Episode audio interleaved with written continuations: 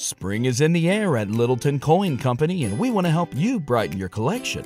Visit us at littletoncoin.com all month long to enjoy 15% off your purchase. With a wide selection of coins, paper money, supplies, and more, Littleton Coin Company has something for every collector's taste. Use promo code SPRING at littletoncoin.com for 15% off your purchase all month long. Restrictions apply. Littleton Coin Company. Serving collectors since 1945. I have probably seen In Good Company and the old other Boleyn girl probably 10 or 12 times each. that is the first time anyone's ever said that. Or ever will. Welcome to Sincast, presented by CinemaSins.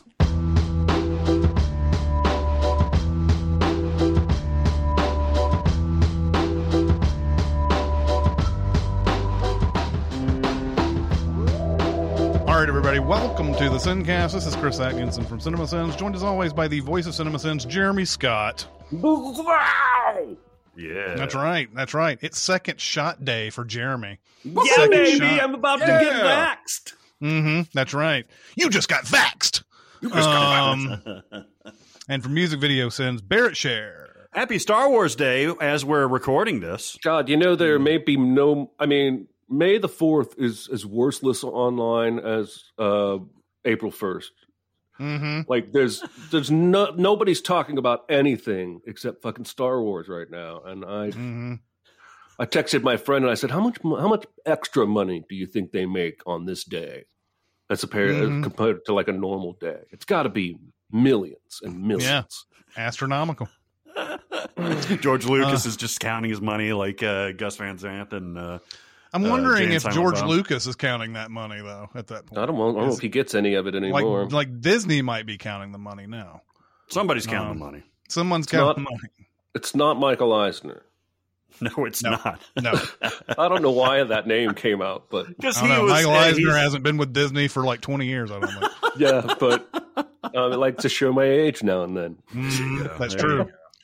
I actually Um, had real quick before you get in. I had this great idea today, and I thought I would share it with you and the listeners because Okay. I was I was flipping through my news feed and I saw a headline about one of these nine one one shows that are all the rage these days, like nine one one Albuquerque or whatever. Um, and the, the dude in the picture, I swear, looked like Tom Hardy. And for a split second, my brain thought Tom Hardy guest starred on a nine one one show, and then I realized. I feel like we as society are being robbed. We need an A list actor who, in between movies, loves doing one off guest roles on television shows and does dozens of them. So Sure. you're watching. You're watching like Homicide, uh, well, not Homicide shows up. You're watching SVU, You're living in a different decade. and Tom Hardy. Yeah, I am, and Tom Hardy is on there. And then you're watching uh, Fuller House, and Tom Hardy is on there, and he just fucking loves doing like guest role, single episode guest role. I, we need an A list actor, and it would be Bill Murray, but he's probably too old. But that kind of a sensibility in an actor with that kind of celebrity who just generally enjoys going from set to set and guesting on television shows. And I think that would be delightful. You're watching Supernatural season seven, episode five, and George Clooney's on there. well, that's what was so mind blowing about uh, Friends when they had Bruce Willie and fucking uh, Clooney and Pitt and Julia Roberts and all that. Like y- you have to have that sort of clout, I guess, to uh, to get those because they were arguably they at their peaks. They were all dating a lot of those people too, though. It's also true. That's also true. Uh, who- was Bruce Willis dating somebody? Uh, no, he wasn't. I don't. Well, yeah, No. Pitt obviously was da- yeah, dating. but I mean, Jennifer once Aniston, you right? get Brad Pitt, and I don't know who came first on that show, but I mean, once you get Mm. Brad Pitt, and once you get you know Julia Roberts, I mean, you know, you get those people, and you can get anybody you want at that point. oh, she was It- dating Matthew Perry, right? Yes, briefly, Julia and Roberts David was dating Matthew Arquette was Perry. on that show because he was dating Courteney Cox. Who was? hmm David Arquette. Oh yeah, yeah. What was he on that show? A I stalker. don't remember that episode. A, st- a, st- a stalker. It was a of TV. stalker. Yeah. Um, um, so, but what I want to say is those are all guest roles No, no, those people like made like a second career of guesting on. Like you didn't see Right. Clooney then go on Seinfeld and Frasier and Night Court. I threw that in just for you, Barrett. Um, Did Bruce Willis's appearance?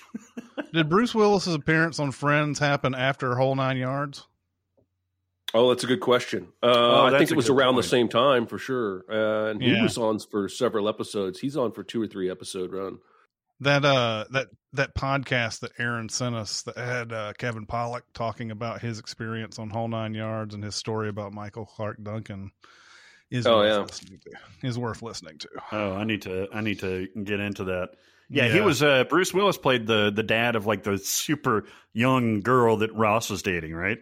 Who ends up, and then that dad ends up dating Rachel. Oh, that's Um, right. Yeah. and was- they recycle this tired ass sitcom plot where a guy can't show emotions. Some girl gets him to start crying, and then he can't stop crying. That Yeah. was already used in Friends, or was later used in Friends with Chandler because he can't cry. And it was on Seinfeld when he was, What's this Mm-hmm. salty discharge? Everyone has Mhm. done this gag. Let's stop doing this gag. Mm. It's even Yeah. on that 911 show. It is. I, Yeah. I was an unexpected Rescue uh, nine one rant. one. William Shatner. William Shatner. Um, all right. Um, so so uh, Jeremy came to us the other day, and he was like, "You know what? It's weird that I keep seeing the same person every time I watch movies all the time." So like, uh, and we were like, "Yeah, it is kind of weird how that happens, isn't it?"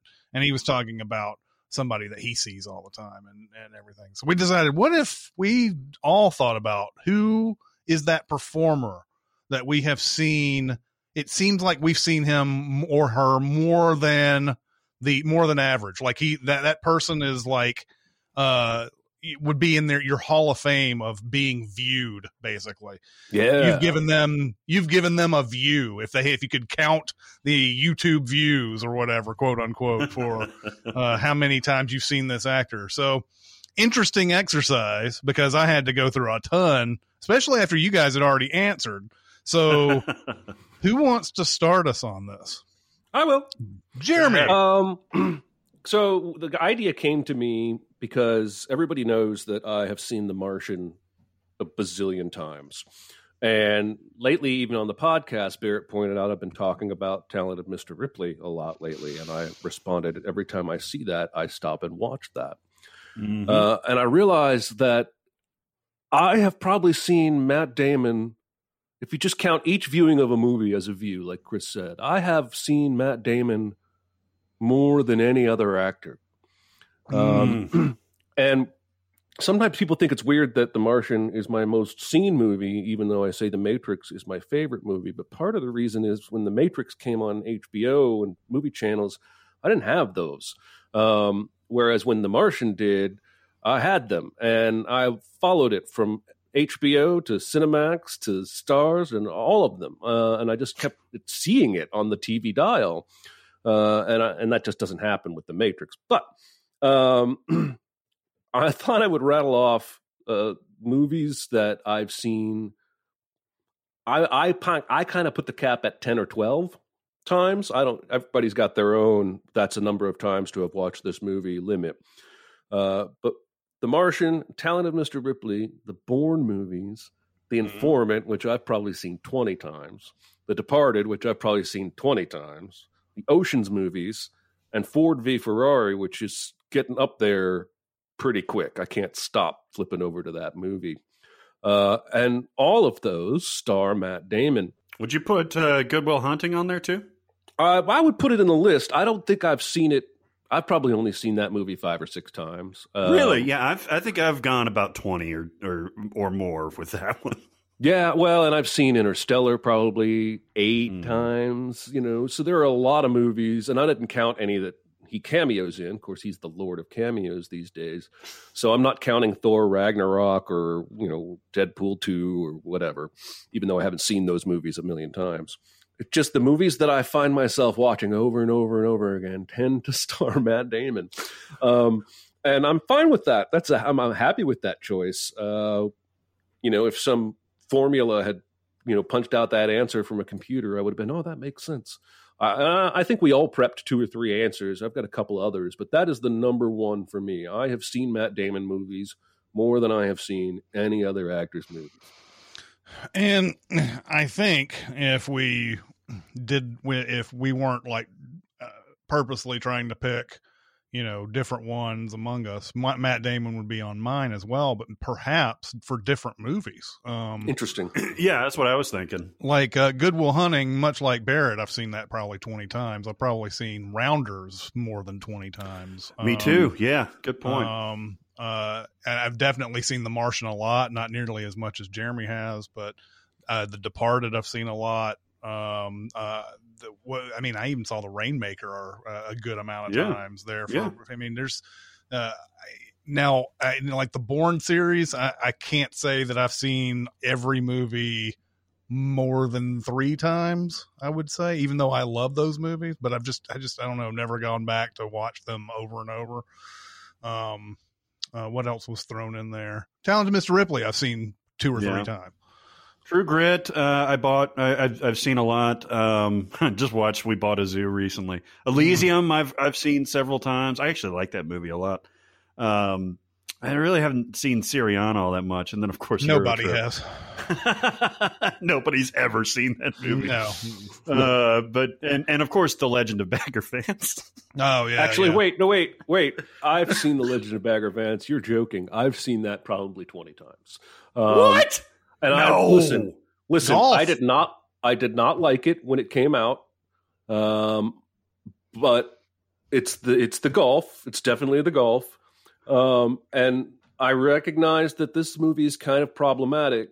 Um, but it's it's the golf. It's the f- whole philosophy that it's that part where he explains um, how uh, Bobby Jones. Bobby Jones um, is able. I'm a golfer. Is able to like strip out everything in the field of view except the shot that he wants to hit, and you can even see the spectators like fade away. Uh, who made this? Robert Redford direct this movie? He made all the uh, the the Whispering Horse. I feel like I somebody. can't remember. Anyway, I have seen it. Uh, Charlize Theron's in it. Um, Yeah, it is Redford. Good call. And uh, I like it, uh, but it's not good. I'm not in any way. It's just one of those movies. Like I like pretty much all golf movies. I like the Shia LaBeouf greatest game ever played or greatest match Is ever that played. good? You just like it? I like it. I don't think it's great. Uh, I like that Jim Caviezel one until I started learning more about Jim Caviezel. Um. Tin Cup, Happy Gilmore. I love golf movies. So Interesting. So, would you recommend The Legend of Bagger Vance? Like, to you, yeah, yes. I don't think I've seen it. Oh well, then you would. I think you would dig it. I really do. Interesting. Interesting. um, especially because you you you played golf, you have that connection, but also you like all the people in it. Yeah. um, yeah, I think you dig it. Anybody in all the Pretty Horses fan? I've seen it once. I I don't I don't think I've seen it. I think uh, Billy Bob Thornton directed that. I think. Uh, yeah, yeah. Is Damon in that? yeah, it's Damon's in him that, and yeah. uh, E.T. Right? Henry Yeah, Thomas. Henry Thomas. Yeah. yeah. I was just wondering. I didn't because I know, especially you, Jeremy. You're you're a big Western fan too. hmm Um, and uh, so I, It's I interesting. Didn't know if that was something that was on your on your list. I only saw it once or twice, but I remember that I remember feeling more like it was a prison movie than a western because it's Mm. all about them like getting in, getting arrested and being in prison and hating life, Yeah, as I remember. Lovely. yeah. But, but the I horses don't remember sure were much about it at all. Yeah, they were. They And, better and Penelope be. and Penelope Cruz. Oh. Mm-hmm. Open your eyes. Mm-hmm. mm-hmm. Open your eyes. The pleasure Um, of Sophia. who who wants to go next? I'll go. Um, the aforementioned Bruce Willis. Bruce Willie! I went through- And I counted. Now this is including cameos and voices and stuff like that, but it's actually doesn't doesn't make up a lot of the total amount of movies. Uh, I've seen over fifty movies with Bruce Willis in it. Wow. Huh. And if you want to call talk about multiple views of the first three Die Hard movies, I have seen those a ton. Yeah. And I've seen Pulp Fiction a whole lot. And I've seen The Sixth Sense a million times and Unbreakable a million times and then Mhm, 12 mhm. Monkeys as well. Mm-hmm. Um, those are those those movies in particular. I've seen them over and over, and then when you add the fact that I've seen fifty, you know, just you know, on top of that, I've seen like forty other Bruce Willis movies. They're not all great. Obviously. Some of them are within the bargain bin, Uh, the Blu-rays. That's right. Bruce holding uh, a gun with Ryan Phillippe. hmm Oh yeah. Uh, uh, and yeah, you look at his you look at his career now, and it's kind of like God. He's just doing anything he can. Uh, just to make some dough, isn't he? He doesn't doesn't seem to really care much. I think he's, you know, and Bruce Willis might be one of those guys. Hey man, I've I've had a good career. You you can look at my work. I've done good work. Now I'm just in in it to you know make money. I'm You telling you, know- that Kevin Smith story is hilarious, where he's just hanging out, uh, eating Bruce Willis chicken by, his, by his trailer. It's so great. yeah, yeah. What's interesting about him is that he will he will do these you've never heard of straight to DVD, straight to the Walmart five dollar bin movies, but he will still turn in good performances in other movies. Right? It's not like there was a point where he stopped trying altogether and never tried again. It's just whatever his motivational buttons are, they don't always get pushed. Uh, Mhm. But I like that uh, movie Hostage with uh, Kevin Yeah. Pollak and um, Ben Foster, and I've seen Yeah. that probably It's a good six movie. or seven times. hmm He acts in that movie. There's a he, he does have a weird career. Remember, um, his uh, it, it was an extended cameo, essentially in four rooms in the Mhm. Quentin Tarantino room. hmm Uh, he's not credited on that movie uh, for some reason, uh, Yeah. but he is. He is hilarious. He's like yelling at his wife on the phone in the background while they're, you know, discussing Mhm. the whole Peter Lorre thing. Mm-hmm. And then, then he, he comes out and he's like, Are you going to do this? Tell me you're going to do this. And they're like, Yeah, we're going to do this. He's like, Oh, my fucking dick is getting hard already. yeah, I have only seen that movie once, and I had a bad time. yeah, same here. Uh, but uh, you know, I mean, he it, it, it's it's crazy. I mean, I mean, he's in. I'm trying. I think I'm looking at this on the IMDb. I think he's got like 130 credits. I would have actually thought higher, to be honest with you. Uh, yeah, it's but, uh, 138 uh, credits now for Bruce Willis. Um, Hmm. uh, and, you know, amazing that he was able to to uh, translate Moonlighting, which was on for like three seasons, into that career. love that uh, show.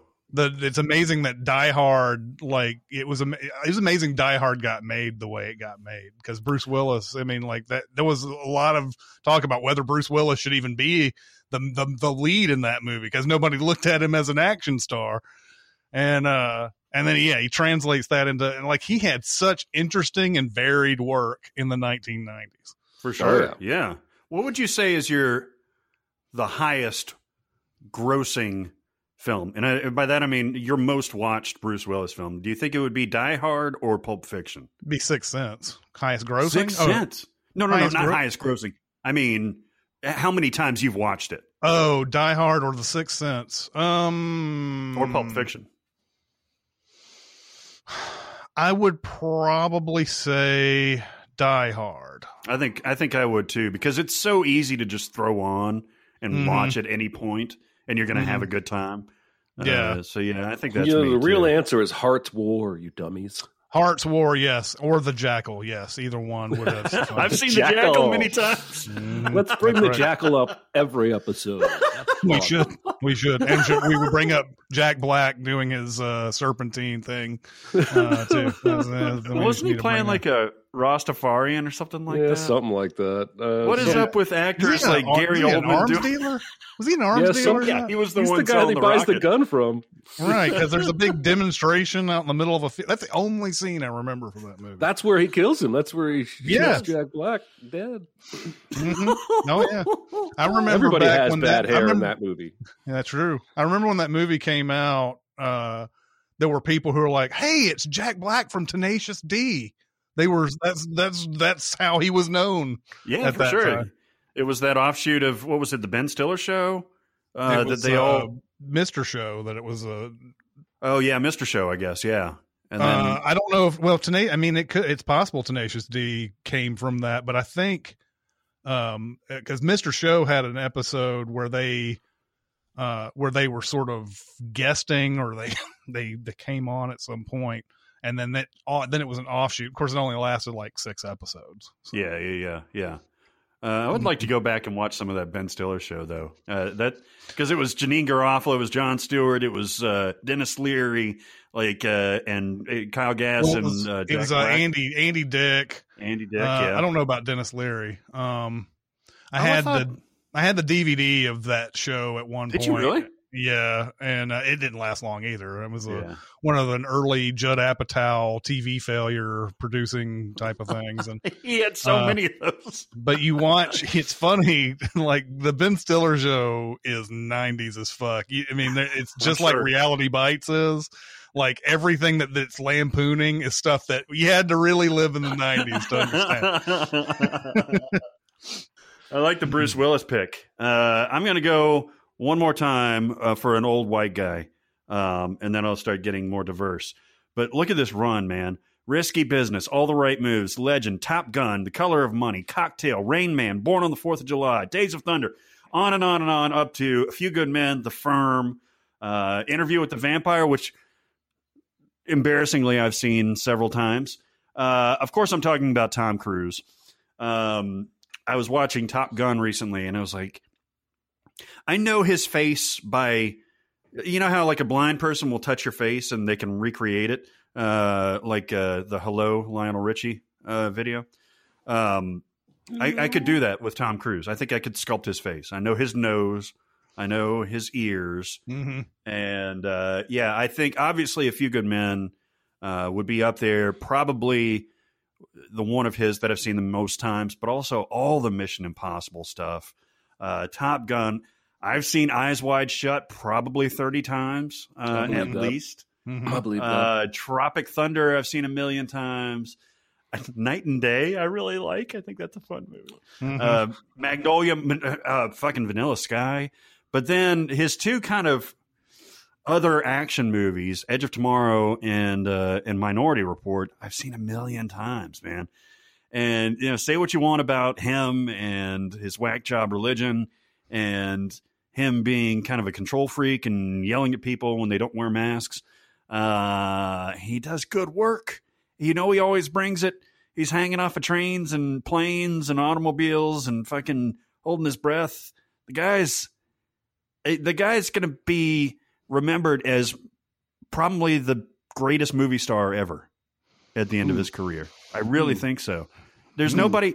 Well, eh, there was that string, right, Chris, of uh, hundred million dollar uh, movies that he was in. Money in the Bank, man, hundred million dollars. It was like I don't know, five or six in a row. Yeah, But I think it was what was it that uh, broke that? I think it might have been Magnolia that broke. was it Jerry Maguire or did Jerry Maguire? No, Jerry the- Maguire made over a hundred. Eyes Wide Shut may have possibly, if it wasn't Eyes Wide Shut, it was Magnolia that that uh, that broke his hundred million dollar streak. Hmm. Uh, I mean, you know, you're if if you're saying that Magnolia is a Tom Cruise vehicle, yeah, um, yeah, which it's not really, but like, yeah, there was a point there where, um, I think it was from perhaps Rain Man. I don't know if Born on the Fourth of July did though, but there was a string there where it was just yeah, everything that he did was hundred million. I think it may have started with um a few good men, and then it went to the firm interview, the vampire, Mission Impossible, Jerry Maguire, eyes and well, eyes wide shut may have. But yeah, it was a it was an It's- incredible amazing. Only he and Robin Williams, I think, had done that at that at that point. every movie that you watch with him in is going to be at least watchable. I mean, this is it's almost a Denzel thing. Denzel is known more for his acting than Tom Cruise is, but Yeah, Collateral is ninety percent better because Tom Cruise plays the villain in that. Uh, War of the Worlds is watchable, I think, mostly because of his. I liked War of the Worlds. Yeah, I did man. too. I do too. Well, I, I will I, tell I ya- actually don't, but I, I watch, find myself watching it a lot. Uh, not even Tom Valkyrie's good too, by the way, despite the complicated director. But um, um, Lions for Lambs, he can't save that. He can't make what that was watchable. uh, who did uh, Valkyrie? I thought that was Uh, it was Bryan Singer. Bryan Singer. Oh, that's right. McQuarrie wrote it though, right? Yeah, it was another team up of McQuarrie and Singer. Yeah. So Tommy Cruise, Tommy C is my boy. He's yeah, my boy. and I would I would probably if Tom Cruise had not been picked, I would have put Cruise up there because he, there's it's a rare performer, much like Damon, Brad Pitt, George Clooney, all these kind of guys uh, that we're talking about, movie stars, Denzel, uh, that when they come out with a movie, it usually isn't some like we did this for the money kind of movie yeah. and Yeah. it's usually something that you want to watch, right? It's uh, that the, there's a there's a point where you can look at Tom Cruise's filmography and just go, seen it, seen it, seen it, seen it, seen it, seen it, seen it, seen it. I mean, it, whereas some other actors on this page uh, that we pick up today would be like, seen it, seen it. Oh, he was uh, he was in that. Oh, okay, I didn't see that. Yeah, I mean, didn't- honestly, and- I, di- I didn't see American Made, and that's literally one of the only ones that he's done in the last 25 years that I haven't seen. Cruise Cruise was, by the way, in danger of being that person for a second, and that was the era when he did American Made and, and Oh, all yeah. that. Uh, it was Mission Impossible and and Jack Reacher and all these movies that sort of got him back into the, you know, Tom. You know, like, well, we kind of like seeing Tom Cruise again, but man, there was a point there. Tom Cruise was was uh, was like this close to starting to you know oh okay he's just kind of doing movies that oh he's got enough money now he can just do any kind of art Rock of Ages. yeah something like that yeah but he was close. He was close. the, Yeah. the, the Mummy is is hot garbage uh, for Mhm. sure. Uh, Yeah. But gonna- Ob- Oblivion is an underrated one that he did. Yeah, I could go on for hours. I love Oblivion. Um, I do Mhm. too. I'm going to go with the man that has been in my favorite movies since I was about 14, 13. Uh, and that's Kevin Costner, a man I have passed in the lobby of a hotel. Oh, Oh, oh, yeah. out in in uh, in your uh, Los Angeles.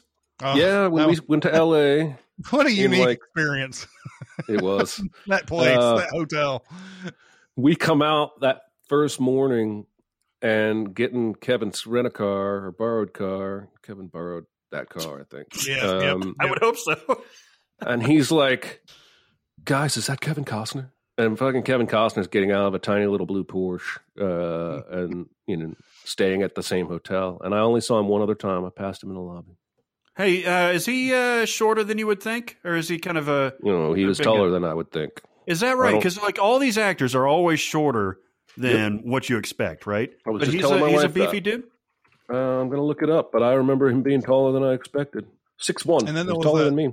and then there was that there was that time where we tried to go into the restaurant and there was like a hundred million seats there but Joaquin Phoenix was talking to somebody and they Yeah. told us that there was no seats We have nothing available.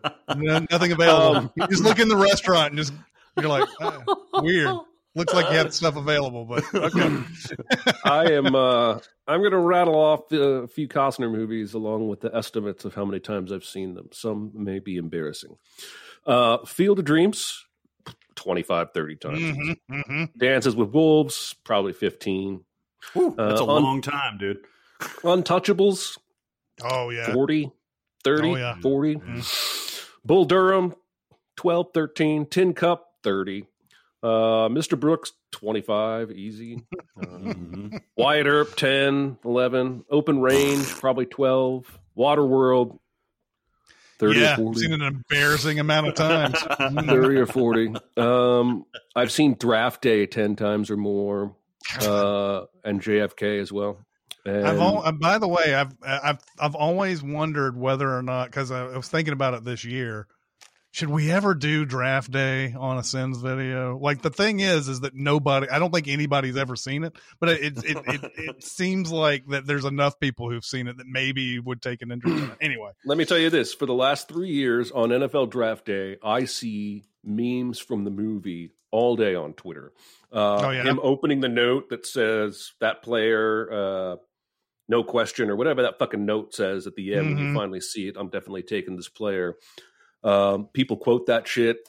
Um, and I think it has developed a cult following. I think all right.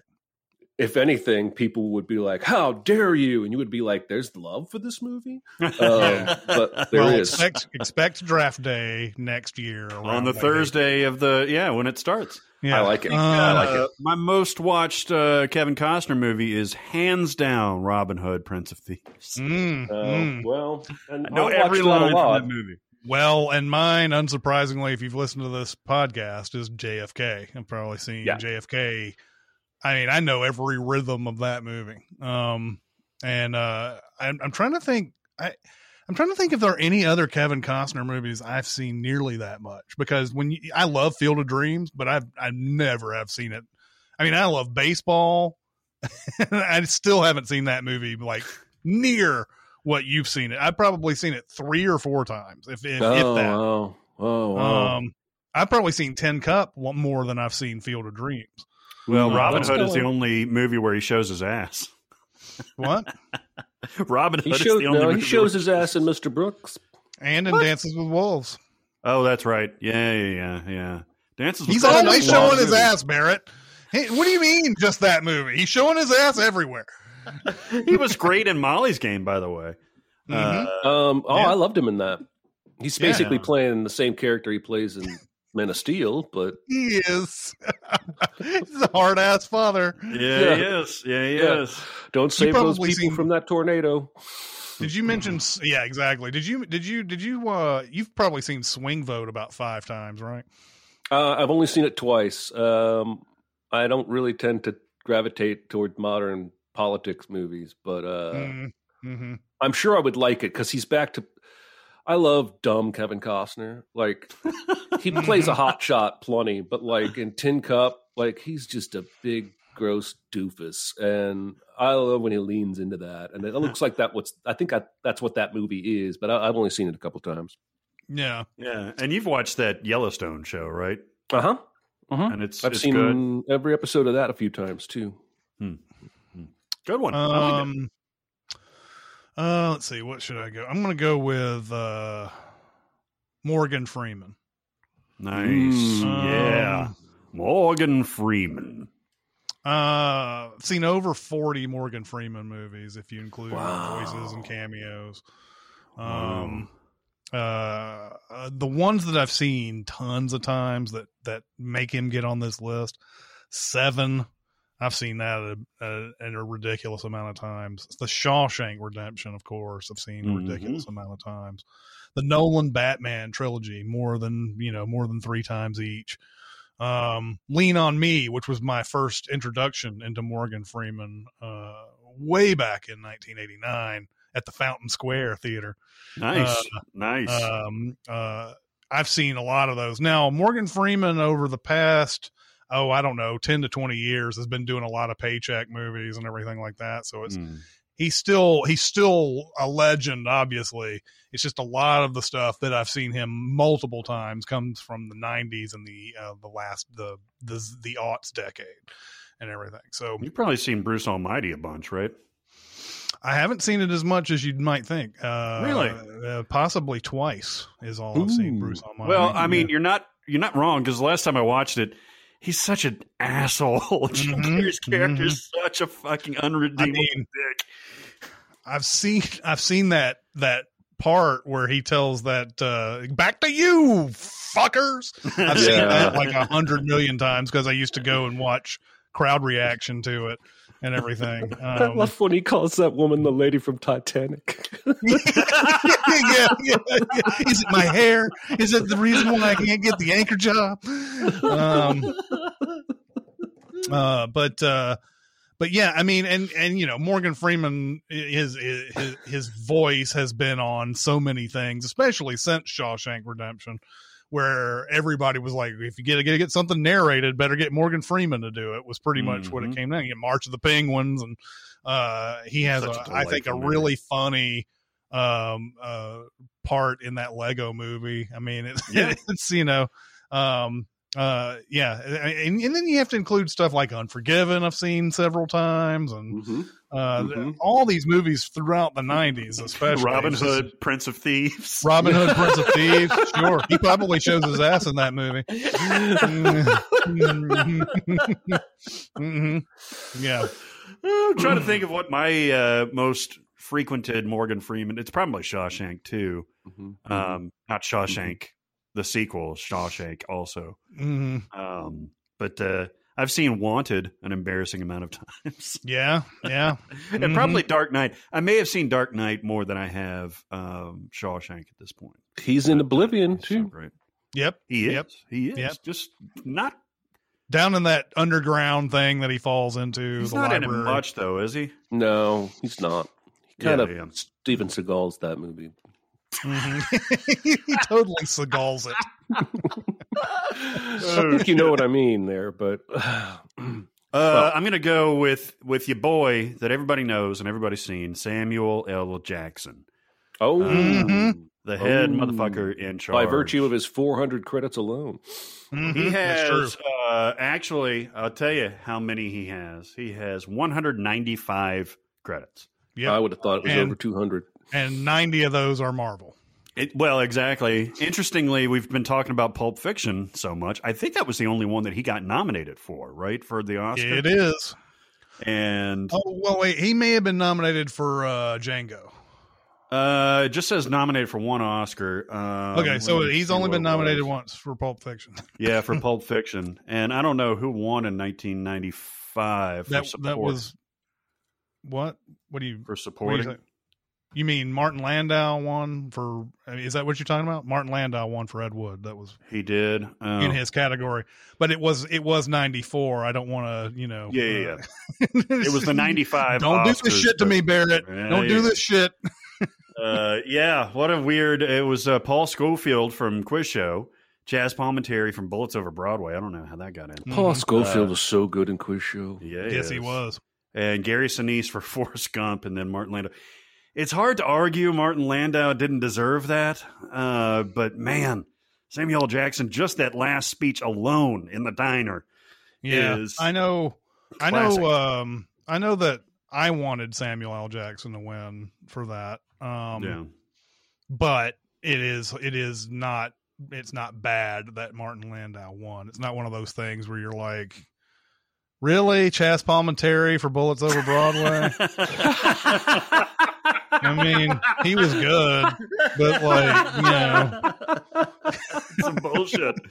But man, between I think really the Tarantino stuff alone, between uh, Pulp Fiction and Jackie Brown, those are probably my top two Samuel L. Jackson. he should have been nominated for Jackie Brown. He should absolutely. He should have won every award for Jackie Brown. hmm Uh, obviously, I've seen Do the Right Thing. He has a small part in that. I've seen that many times.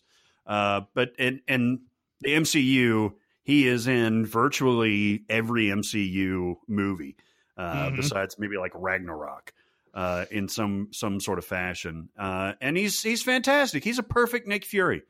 Uh, and you know you can't. I, I wasn't familiar with that character from the comics, but I can't imagine anybody else in that role now. hmm Um, so yeah, It's- he's fantastic in that. He's also not going to quit or get tired of it or price himself out of that role like Robert Downey Jr. or Sure. um, Chris Evans, you know, where some people just get burned out and that's not Sam Jackson. He's No, and it- because he can flit in and out however much he wants to. He can, he can play any age, as we saw in Captain Marvel. You can Mhm. de-age him, and it'll look spectacular. Uh, but I think, from what I read about Chris Evans, is he had to get in Captain America shape every time he did one of these, and that's no joke. you Mhm. saw, you probably saw on Twitter like the uh, the montage of Chris, uh, the other Chris Hemsworth, uh, working out to get into Thor shape and that is ridiculous too. But apparently, he's he's Mm. okay with. Uh, I can't fucking imagine. I don't even know how how long it took and how many days that they did it in a row and all that, and what kind of diet they had to be on.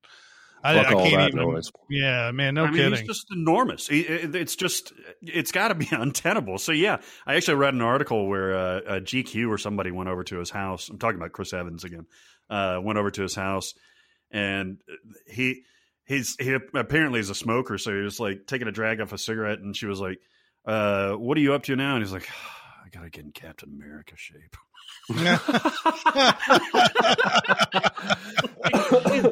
That's gotta be Yeah. awful. Sam Jackson yeah. doesn't have to do that shit. Yeah, but Um, anyway, Samuel Jackson, of course, Die Hard with a Vengeance uh, Mhm. has been up there uh, many, many times. I love uh, the first Kingsman movie. I know he's got a weird affectation in there that uh, people didn't like. He's also got, uh, you know, nice, of course, Unbreakable. Uh, I've seen a million times. Um, you know, the uh, the horror turns that he's taken, 1408. Um, he's been, uh, he's in that terrible Cell movie. But yeah, he's he's awesome. He's awesome, and he's been in everything. But I have seen him pop up everywhere, and yeah, that's my boy. Yeah, he would have been on my list had it not been uh, already taken. Uh, uh, it's a, it's another person that I've seen many many times. No surprise, both he and Bruce Willis overlap on four or five of those movies. yep, yep, yep. Um, uh, so uh, I, I I I know I definitely have seen Die Hard with a Vengeance many many like yeah, and good uh, talk about 20 times. Seagaling yourself. Uh, he was in The Other Guys, a movie that I've seen a Mhm. million, million, million times. Yeah, and he he aimed for the bushes. That's right. Aim for the bushes. Mm. All right, everybody, it's time to talk about Mubi. Movie, movie. Uh, I said, I said uh, uh, about a month or two ago that I think Mubi's even better than it was when we first started uh, uh, talking about them. Um, and and and one of the reasons is you know is that movies stay there for a really long time now. They actually curate and um, you know keep movies there for a long time, even after the thirty day window and everything. Uh, there was a there's a movie I found on there. It's um, Bernardo Bertolucci's The Conformist. Ooh, I like me some Bertolucci. Yeah, yeah. I think this was just before Last Tango in Paris. Um, he did this movie about um, about uh, the fascist the fascist regime regime in Italy during World Mm. War II, and a guy who is, if you can tell by the title, conforming to that. He wants to be in with the popular crowd, essentially. Uh, so he is trying to find a normal life. Uh, however that normal life is afforded. So if that means being a fascist, I'm going to be a fascist. If that means after the fascist regime is toppled, I'm going to be that person. Um, he uh, he he goes in. He wants to become part of this fascist party. He wants to uh, he wants to uh, help them out in whatever way that they that they deem uh, fit. And uh, they tell him, "Go kill your old your old professor that you had in college." He is living in Paris right now. Uh, so they send him. he he is uh, on track for his normal life. He's met a girl. He's going to get married to her. Actually, I think may have gotten married to her just before they go to Paris. Uh, she ha- she asks no questions of him. She's just like, "I'm in love with you." Blah blah blah. Whatever you want to do. Uh, when he when they get to Paris, he meets this old professor as in in the guise of, "Hey, it's a honeymoon. I knew you're here in Paris, so I came out with my wife, and we're having a honeymoon. No, we're not killing you or anything." Um, totally not killing you. and uh, and uh, uh, he's married to this woman that he um, he he ran into many years ago and knew as a prostitute, and and uh, and uh, he's in love with her, and it's not too long before he starts putting the moves on this dude's wife, and he's already married and everything. Um, and the plot of this is, you know, w- this is all really kind of told in flashback because he's in a car, he's driving towards a certain spot. He wants to save this woman because he is he has there we all we know is is that uh the professor is going to get killed but he's told her specifically don't go with your husband to wherever you're going to tomorrow stay at home but she gets in the car anyway so now he's chasing after her and everything movie is excellent movie is very very good uh uh you know it's like an 8.0 on the imdb Mm-hmm. um, this is a really, really good movie. It is beautiful to look at. Uh, it's a, I didn't had never really heard of this movie before. Bernardo Bertolucci is known for uh, several different kinds of movies, but not this one. I don't think, at least not in the states. Uh, yeah, no, his his movies are always beautiful. yeah, I mean, like even Last Tango in Paris is problematic on very many levels, hmm uh, but it is beautifully shot. Stealing Yeah. Beauty is one of the most beautiful movies that you you Yeah. can see. yeah. Um, is the the the conformist is that in Italian and French or is it in English? It is uh, it is Italian, and it's Italian. Uh, I think there is some French in it, but I think for the most part it's Italian. All right. Uh, but uh, that is on Mubi right now. Excellent movie, and definitely worth getting the service over. So yeah, yeah. I got another reason to get the service. yeah, and it's something that all of us have seen and i went back and, and revisited uh, Mhm. this is this is the reason to get get you on some Mubi right like stop what you're doing right now i'm talking to you listener like you, if you're listening to this at work or if you're in the bathroom or if you're uh i don't know jerking off or i don't know why you would jerk off to us anyway Mm, mm, mm. Get you some Mubi so that you can watch the OG Millennium trilogy. Okay, this is the girl with the dragon tattoo, the girl who kicked the hornets, or the, the that's the last one, the girl who played with fire, and then the girl who kicked the hornet's nest. I forgot how awesome these movies were. Now, of the three, I think the first one is my least favorite, but it's also really, really good. Of course, the the first one was remade with Daniel Craig and Rooney Mara. Uh, but the OG Elizabeth Salander is uh, Noomi Rapace. and She's Mhm. amazing. And the OG Michael Blomkvist uh, is uh, is Michael Nyqvist, who I didn't realize had passed away uh, just recently. Um, so yeah, he is fantastic. This whole series is unbelievable. This Jeremy, you've seen all of them, right? I have. It's fantastic. I wanted to point out they actually made all three of these in America because we had the girl on the train and the girl with the pearl earring. So Oh yeah, that's right. That's FYI. right. That was Um, that was famously part of that trilogy. Yes. I kid. Uh, yeah, it's fantastic. Uh, and I I like Fincher's version, and I, I did see Yeah. that first. Uh, but once I went back and saw the original, I was like, why did we even do that? This is great. Uh, and all three of them are great. She's fantastic. She is, and uh, the second one, guys, has a twist in it that I, I did not believe when I first. Actually, I read it first, I think, because I've got the the trilogy over there. Uh, but then when I watched it all over again, like I was like, no, they did not, and it is intense, but it's awesome.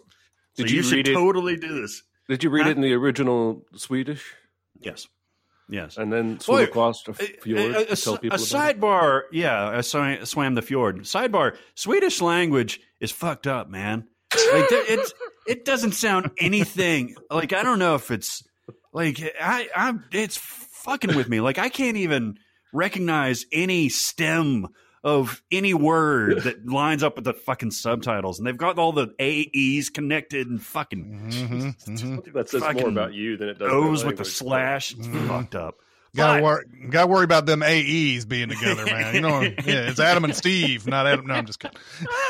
the uh, no this this trilogy is amazing, and I'm so glad that it's on there now. Uh, you will be sucked into it. You it. I don't want to sound cheesy or cliche, but you can't just watch one. You really want to watch all three of these. Uh, they made them very close to each other. Um, I think the same year they they released them the same year. The last two. Mhm. Um, it's awesome. Go to Mubi. Go to Mubi. You go to Mubi, M-U-B-I dot com slash CinemaSins. You get a month of this free. So you can do it today. Do it today, and you can watch all three of those, you know, within your free month. Okay? Do it. Mhm. Uh, do we Um, want to do one more? Yeah, sure. I uh I like The Dark Knight Rises more than you do. Um I'm getting flipped off for that opinion. Uh, it's just say I- stupid. I like I like it more than you. I think the movie is super flawed, but I like watching it. Um and uh that's just a hint that Christian Bale is my third um most watched actor. Interesting. Um, this begins with the Dark Knight trilogy, and that alone could potentially qualify him for this spot because I have seen The Dark Knight itself 30, 40 times, Batman Yeah. Begins 20, Dark Knight Rises 20. I think I've probably Um, seen it that much too. I don't know why. The Prestige I've seen a million times. God, probably 25. Uh, Ford v Ferrari, as I said with Matt Damon, is quickly climbing up there. I've now seen that probably 10 times. American Psycho 12, 13 times. I've seen Equilibrium way more than you have, probably 15 times. Uh, and it's basically uh, six knockoffs of other movies all rolled into one, and I love it. Um, and then uh 310 to Yuma I've probably seen 15 times or so. Um oh, wow. The New World, Terrence Malick, I've seen that 10 Yeah. times. Um and the, the the one that's going to surprise you is David Ayer's Harsh Times, Mhm. um which I've probably seen 15 20 times, no lie. Um that movie is weirdly uh entrancing to me. Uh, because they're both absolute pieces of shit and until the very end all they do is keep running into even bigger pieces of shit over and i don't know how how familiar you are with this movie a long um, time. but i i can watch it anytime uh, i'm really interested in the the character work being done there so christian bale is my third dude Hey, what is uh, Ah. the New World about? Pocahontas and I haven't seen it. The Terrence Malick. It's John Smith. Yeah, he's playing John Smith. oh yeah, I, um, I no, haven't seen it. Oh, no, I thought he's for sure you would have seen this. This is right up your fucking alley. Really? Colin Like- Farrell is Like by John next Smith. week, you should have watched this movie five times. That's how much up this up the up your alley this movie is. Is it good? Terrence listen. Malick. Yeah, I mean, the movie is really good for a long time, and then it kind of. I um, and then it, it trails off. Mm-hmm. Like, uh, like okay, so Colin Farrell's playing John Smith, um, and um, it's gorgeous. I don't like Terrence Malick movies very much. I like Badlands. I don't like The Thin Red Line. Um, Hmm, really? I didn't really like the Brad Pitt's my dad, and he's too rough with me. Well, uh, that's the one I got confused with. This one. Uh, what was that? The, the Tree of Giving Life? Tree. Yeah, the Tree of Tree Life. of Life. so this is the P- John Smith Pocahontas story, and and for the first hour and fifteen minutes, it's just mesmerizing, absolutely, absolutely mesmerizing. And then it chooses to follow Pocahontas into her second, like life once she meets and marries Christian Bale's character. I don't know his fucking name, um, and he settles plays in a John little- Rolfe. John Ross settles in a little country cottage. Sorry, sorry, And- Rolfe. Rolfe, Rolfe. like is in the yeah the dog the- that like the plays Muppet. piano. Yeah, You've probably Um, seen uh, the fighter a decent amount, right? I've only seen the fighter once. Um, Really? I have a weird. I mean, some of his movies I can watch regularly, but I've got a weird tick with David O. Russell where I don't. I don't know. I'm not digging. No, I, I don't- got you. I, I felt the same thing about uh, American Hustle. I've Uh, seen all of his movies at least Yeah. once. I just don't gravitate back to them, except for Three Kings, which I think is not really who David O. Russell would become anyway. Yeah. Um, but yeah, Christian Bale, Bale. my wife, just because of my wife, I've seen Newsies ten times. yeah, Mhm, mhm. yeah. Are they? And, uh, I mean, uh, I'm I don't know how many people are big fans of Empire of the Sun. That was one of his first movies as a kid. Yep, yep. Was that Spielberg? Did he have? Mhm. Yeah, okay. Spielberg. Yeah, Spielberg was uh, in the middle of really trying for that Oscar in the middle of the '80s, and he would always run into some juggernaut uh, every time. Every time he he tried it. Color Purple, and uh, Hmm. especially Empire of the Sun ran into the Last Emperor. Um, A lot of Yeah. a lot of emperors. mhm, That's all. it- That was one of my first Oscars I ever watched, and I was like, "Is everything Empire, Emperor, Empire, Emperor?" The Empire Strikes Back. yeah, exactly. Mm. Uh, I have a decision to make. I don't know which one I want to pick. oh, Um, okay. Do you want to do you you want to do uh, um, a Sincast choice here? Would you rather me talk about Harrison Ford or Gene Hackman? Ooh. Ooh. Ooh. I would say Harry Ooh. Harry Ford. Okay. Yeah, I mean, Okay. I feel like I would rather hear you talk about Gene Hackman, but um, I think Harrison Ford just made half the listeners go, "Oh yeah," Yeah. because of the two main you know franchises he's in. Yeah, I, I don't know exactly which one out of this group that I have actually seen more, but Harrison Ford, you have, you know, the original Star Wars trilogy and the Indiana Jones trilogy. Right Mhm. there, right off the bat, you have six movies that if you're a kid growing up in the 80s, you're watching those nonstop. Mhm. That's six movies right off the bat. Mhm. So then you have later on, you have The Fugitive, which I've seen. Oh my God, how many times have I seen? Yeah, man. Like that's another one I have every line of dialogue memorized.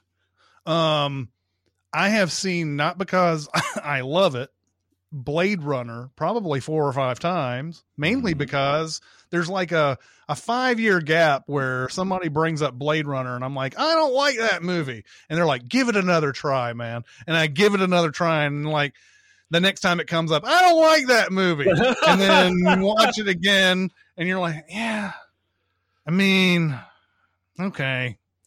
I see what people see in this. That is that is bizarre. I figured that would talk about right up your alley. I figured that would be right up your alley. Uh, I like I like uh, twenty forty nine better. I do I too. do too. A lot I do too. Yeah. Uh, and, but not. I mean, before twenty forty nine came out, I was just like, I don't know if I. Just something about it just always put me off, and I don't know what it is. It's Hmm. it's uh it's me being stupid. I understand. Um, I've seen Presumed Innocent five or six times probably. Ooh, good one. Hmm. Uh, I love Presumed Innocent, and then this is a movie that uh, you guys uh, don't like, but I have seen a million times. It was Sabrina, the, uh, the Ah. remake, the remake of Sabrina that he was in. Uh, I for some reason I saw that hundreds of times uh, when it was playing at my theater, and then when it played on cable. I know uh, the yeah. reason. Hmm? Julia Ormond is beautiful. I was I was going to ask who She's the girl pretty was. in sweet. he uh I, I I- do like her a lot in that. Um, I don't know. I, I, I enjoyed a lot of that movie. I don't know. It's just I, I, I like uh, I, I like uh, the the way it's written. I like it. I mean, I like it. I like everything about it. I don't know what it is. I mean, Sabrina is one of those movies that I probably shouldn't like, but I love. And then people are like, "So you don't like Blade Runner, but you love Sabrina?" Let's reduce me to that. Yes, that's exactly the way it is. um uh and then you have small roles where he's in the conversation uh mainly towards the second half of it with Gene Hackman.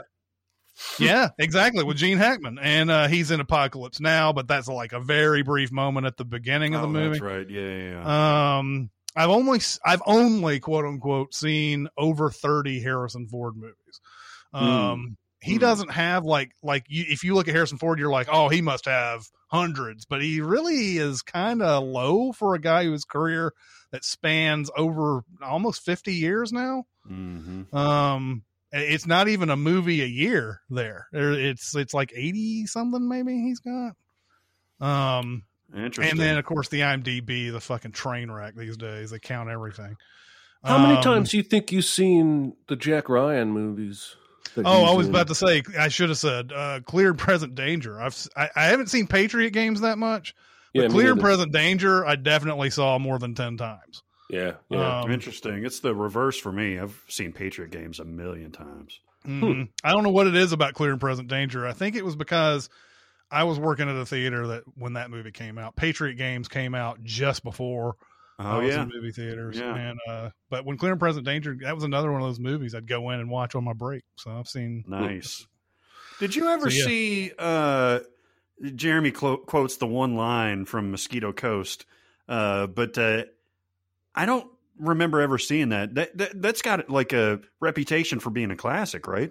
They're just Uh, Reinvented uh, the, for the series. It's uh I don't know. It's a Peter Peter Weir movie. Uh, and is it Peter Weir? I think it's Peter Weir I think because he so. did. That I think right. he did Witness, and then he did Mosquito Coast with him. Witness. Uh, Witness is another movie. I've seen Witness. I've probably seen two times. I've seen Frantic? Frantic.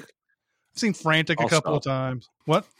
I'll t- I kept saying what you were about to say, and I'm like, I'm. Gonna Oh yeah, I don't know if. I, I've seen regarding Henry maybe a couple of times. I have too. I like that Yeah. movie. I think like he's adorable in that movie. I mean, he's Yeah. an asshole until he gets shot, but Well, yeah, but he gets shot like five nicer. minutes into the fucking movie. man. hmm But he's still an Yeah. asshole. Yeah.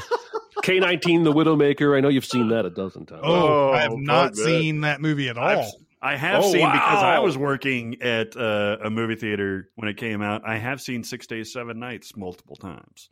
Oh yeah, yeah. I was that also movie's working at a terrible. theater.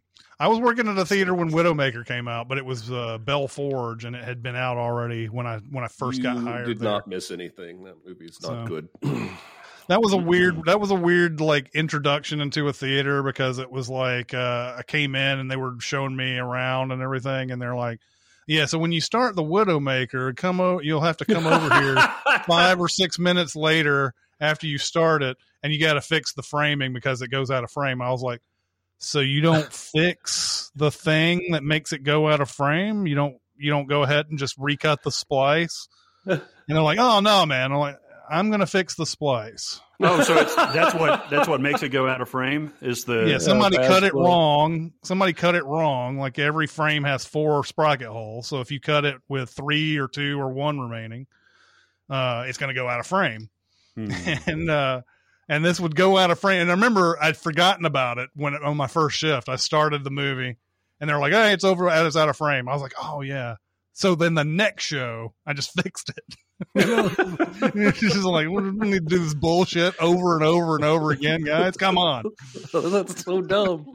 I think uh, I think at this point I've watched Blade Runner twenty forty nine probably twice as much as I've watched the original Blade Runner. More and I've seen me. both. I've only seen the Mhm. original like three times, but I've seen 2049 probably seven or eight or nine, maybe. I like it Every I- time. it- Every time it gets better. I love Mhm. it. Uh, okay. I'll bring us home here. Short career. She was born in 1984. Uh, but Scarlett Johansson is up Mhm. there with ones that I've I've seen a million times, and there's a reason for it. First of all, Lost in Translation is one of my favorite movies for the last uh, 20 years or so. Um, it's it's outstanding, and she is perfect in that role. I mean, you could not imagine anybody else in that role. Similar to Bill Murray, you wouldn't want anybody else in that role. Uh, it's amazing how that movie continues to not be creepy at all. You know, that relationship is so pure and dynamic and not skeezy, uh, even though it should be. Anyway. Yeah, I, it's it's interesting just to just to break in. Like, I don't think Scarlett Johansson is playing her age in that movie. Like, if it's possible, she might be playing twenty two or twenty three, even though Sure. In real life she might be seventeen or eighteen making that movie. Um, Was she that young? Yeah. Well, it was, definitely that young. yeah, in 84 and it came out in 2004, right? Um, hold on a second. Let me s- make sure of this because well, it I've would have always, come out a year or two after they shot it, so it's getting right. close. It, I, I always always give it a year. Uh, it came out in 2003, Oh, so okay. she was probably 18 when the movie was made. I don't think she's playing 18 though. I think she's No. playing 23 or 24, and she can she can play that actually, which is weird because just like a couple years before in Ghost World, Mhm. she's definitely just high school age in that movie. She is Um, indeed, and that was actually going to be the next one. I've watched Ghost World many times. Uh, that movie is sneaky, uh, great. I mean, Oh, it's awesome. Thora Birch and Steve Buscemi are just fantastic in that, and she plays. You've never seen Scarlett Johansson play this type of character, even though it was way back in the the beginning of her career. Mhm. Uh, she was great. I have now seen Jojo Rabbit probably about ten times. I absolutely Damn, adore really? that movie. Yeah, Getting up there for you. I absolutely adore that movie. Of course, you can't talk about her without uh, talking about all the MCU stuff, much Mhm. like uh, Samuel L. Jackson. And man, she's great. She started off as being kind of like a almost a, like a gadget uh, uh, uh, character, like not really a whole lot to her. And You're talking about really like when that she's first introduced in Iron Man 2 and she Iron just kind of yeah. and even the Avengers. I mean, she's the one famously cocking her gun in that whole circular s- Mhm, spot, you mhm. know. Uh, which I am, it- which I am reminded repeatedly is not as stupid as I we all think it is. But you know, anyway, Yes, it is. Yes, no, that makes so much sense with the Hulk growling behind her and she's cocking a fucking gun. Jesus Christ! Uh, I've seen uh, I've seen Match Point a bazillion times. yeah, And she was. I mean, you can't get more femme fatale than Scarlett Johansson.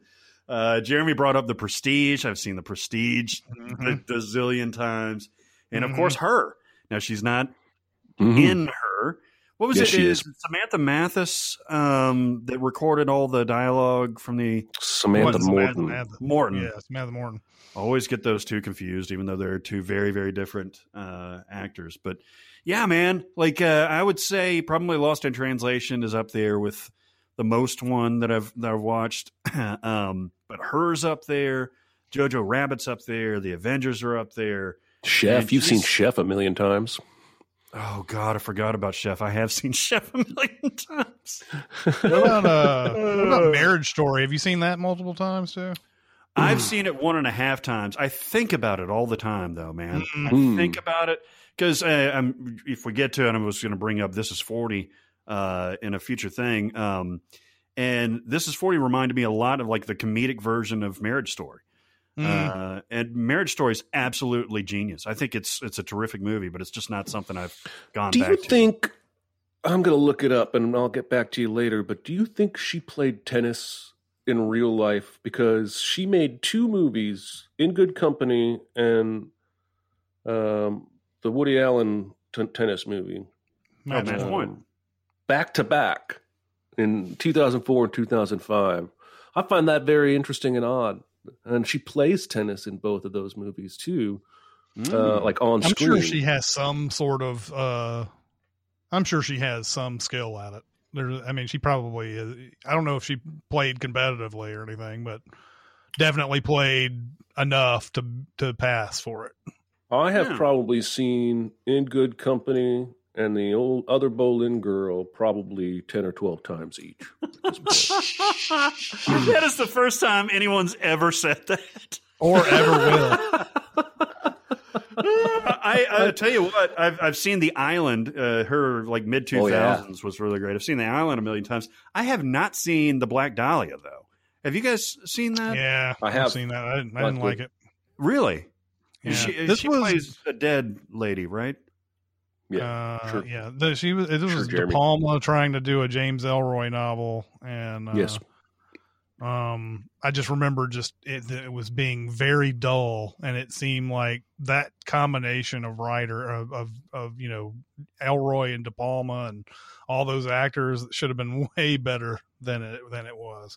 Hmm. Um, All right. Well, I don't. need I'm wondering if the book I've the got book, might be the book might be really good. Yeah, yeah, I guess so. Uh, and she's great in Vicky Cristina Barcelona, where she's one of the the women that uh, Javier Bardem wants to make love There, to. yeah, yeah, oh yeah, yeah. That, Scarlett Johansson in Woody Allen movies is always they've always ramped up the sexy on her in those movies. So hmm Yeah, and she was in uh, that was Rebecca Hall that was in there too, and Mhm. she's also in The Prestige with her. mhm. Yeah, interesting. But yeah, Yeah. Scarlett Johansson, even though she's super young, uh, what is she? Thirty seven. I'm thirty seven. I'm not old. yeah, she'll be 37 uh, later on this year. Uh, but she is much more than a pretty face. Uh, I really think her best performance it may be Jojo Rabbit. Um, I I think it is for sure yeah, yeah, by she's- far. She's terrific. Uh, but yeah, I see her a lot, and I love her, and I hope she keeps making movies. hmm And uh, Yeah.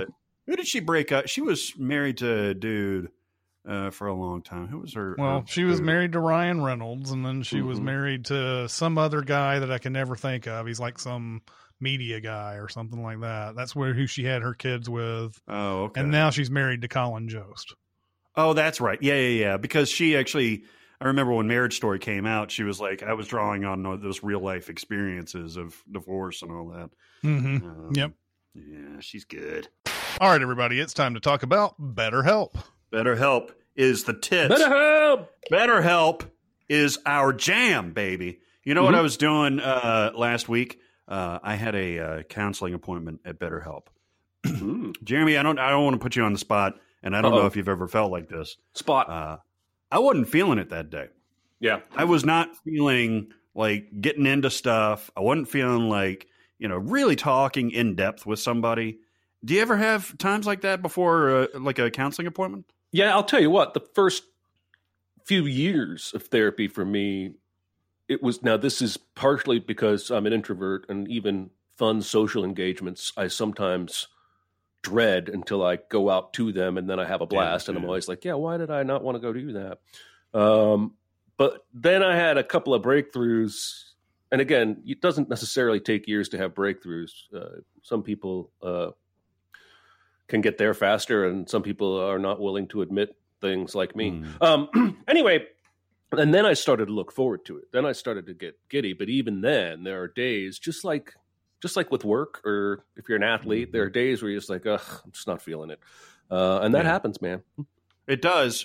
And much like what you were talking about with uh, going out socially, as soon as I got into it, I it, it was like riding a bike. It was like, yeah, all right, uh, this is my checkup. It's like going to any other you know professional, medical professional, it, and getting something physical worked on. Same thing with this. Uh, I found myself getting a lot out of it. Matter of fact, that's one of my best sessions I think I had, and it's all I did it right here where I'm standing in my office looking at a screen because I didn't have to go anywhere because BetterHelp is a remote counseling service, licensed professional counselors, and it's awesome and we can't recommend it enough. I agree. Actually, you st- sort of stole my thunder there because my thing was going to be uh, don't waste your time. And by that, I mean uh, do therapy, uh, but get something out of it.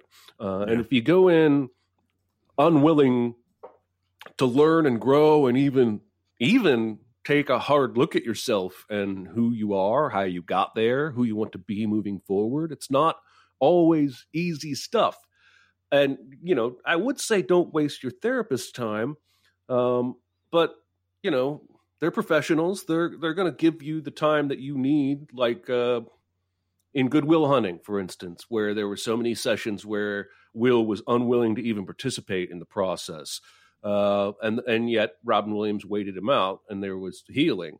Uh, but Mm. don't do that to yourself. Uh, you deserve more than that. If you're doing therapy that means you want to get better. You want to feel better. You want to make progress.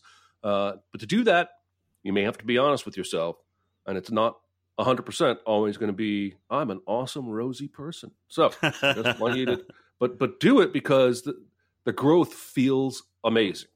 Um, and, I, and I mean that. That's not, I'm not reading a cue card. I, it's one of the best feelings in the world to come out of a therapy session and go, oh, Yeah. of course. Yep. Uh, and so I encourage you uh, to go to that link. Barrett, give it to him again. BetterHelp.com slash Sincast. You get 10% off uh, your first month. And that is awesome. Don't be like Matt Damon. Don't be like Matt Damon. If you take one thing out of this whole thing, do not waste your own time or somebody else's. The best part, one of the best parts of this whole process has been when some when when your counselor says something simple, like common sense, but puts it in context and you're like, oh, why am I not doing that? Why am I not thinking about that? Uh, it's fantastic. If you've got any issues with your mental health, it's precious. Don't mess with it. Uh, go to betterhelp.com slash sincast. Uh, do it today. Don't wait. Uh, does anybody have any recommends and warns? Totes Amaze Balls. They're great. It won the Academy Award Oh, for what? for best movie ever made. Recommends and warns, recommends, recommends. well, after Barrett talked recently, um, actually, no, I'll do that one different. Yeah, I did that one out. Um, he mentioned uh, specifically Ezra Miller's character in The Perks of Being a Wallflower. Mhm. and I had never seen this movie. And as tends to happen, uh, after we talk about a movie on a podcast, it shows up on one of the movie channels later that Yep. day. and I watched for the first time The Perks of Being a Wallflower. It's okay. Um, I was underwhelmed. Uh, mo- let me Wrong. explain You're why. so wrong. Let me explain why. I think Logan Lerman's good. I think Ezra Miller's good. I'm not sure uh, Hermione's accent is really doing good things throughout this movie. Hang on, hang on. All right. I felt like the story was fairly cliche. Like, how can you About be an shocked at aunt diddling her nephew. Not that part of it. I'm talking about the story. That's like the final reveal. But like, I'm talking about the the story beats along the way. The the the, the party. The the gay guy who's secretly with the, the football player who's too jock to ever say he's gay. Like I've seen a lot of that before. I liked it. I didn't love it. I didn't dislike it. Um, but it had a reputation that I was expecting. It's probably my fault, but I was expecting more. Um, and I didn't get it. But I did think Ezra Miller was awesome. Um, and basically steals the movie. But I'm going to wreck a, wreck a warn it because uh, the warn is only there so that you don't go in with too high hopes. Otherwise, it's a, it's a recommend. It's a solid B. minus. What did you think of the way it, per, uh, it portrayed anxiety and panic attacks and dissociation and stuff like that? Well, I don't get visions like he does. So it was like I don't know if that was the movie representing visions or the movie's way of showing you what he was remembering, which may have been I think the so. Yeah, like just the the trauma and stuff it like felt at yeah. times like he I mean there is at least one time where he blacks out after he like stops the fight in the cafeteria. And so I don't know if the movie was saying he was having these visions while he was blacked out. Um, I liked the way that reveal happened uh, slowly over time, where you can tell something's wrong, but you don't quite know what. Um, and the least likely actress to ever play that sort of role, like Melanie Yeah. Lynskey, Yeah. is, it's Yeah. the last person you would suspect of doing anything bad. You know, So I think it's pretty well rated. Um, let me let me just double check. I think I looked it up. Yeah, it's like an 85 on Rotten Tomatoes, eight eight out of 10 on IMDb. I'm I'm a little bit of an outlier, I suppose, and maybe I just uh, I built it up too much in my mind before I finally watched it. But I felt I felt like it was a good, average coming of age kind of a dealy. But I gotcha. it wasn't like Yeah, God. I, this um, is- I really like I really like this movie. I think eight might be too high on the IMDb. Um, uh, it feels like I remember watching it that you know if I were to assign an IMDb rating, I would have put it at seven point three, somewhere around there. It's it's it's really good. I don't know. 8.0 is where you're starting to get into like this is a classic. This is one of our all time most beloved movies. And I don't think I'm not there with that movie yet. I haven't. I've only seen it the one time though, so I haven't seen it since it came out. Hmm. I do love it. I think Hermione did great. I think I'm going to hurt you even more when we get to the next round. I think I think you're right because I see what you wrote. Um, I'm going to wreck a warn. Uh, a movie called Perfect Sense. Um, Hmm. I watched this movie because uh, in the continuing uh, thing where I watch uh, two movies and and uh, a bunch of me and a bunch of friends want uh, you know talk about it afterwards. It was my turn to to pick, and I usually pick movies I've never seen before, and uh, I wanted to I, I wanted to sort of revolve around the apocalypse. So nice. uh, so Perfect Sense uh, is directed by David Mackenzie of Hell or High Water fame.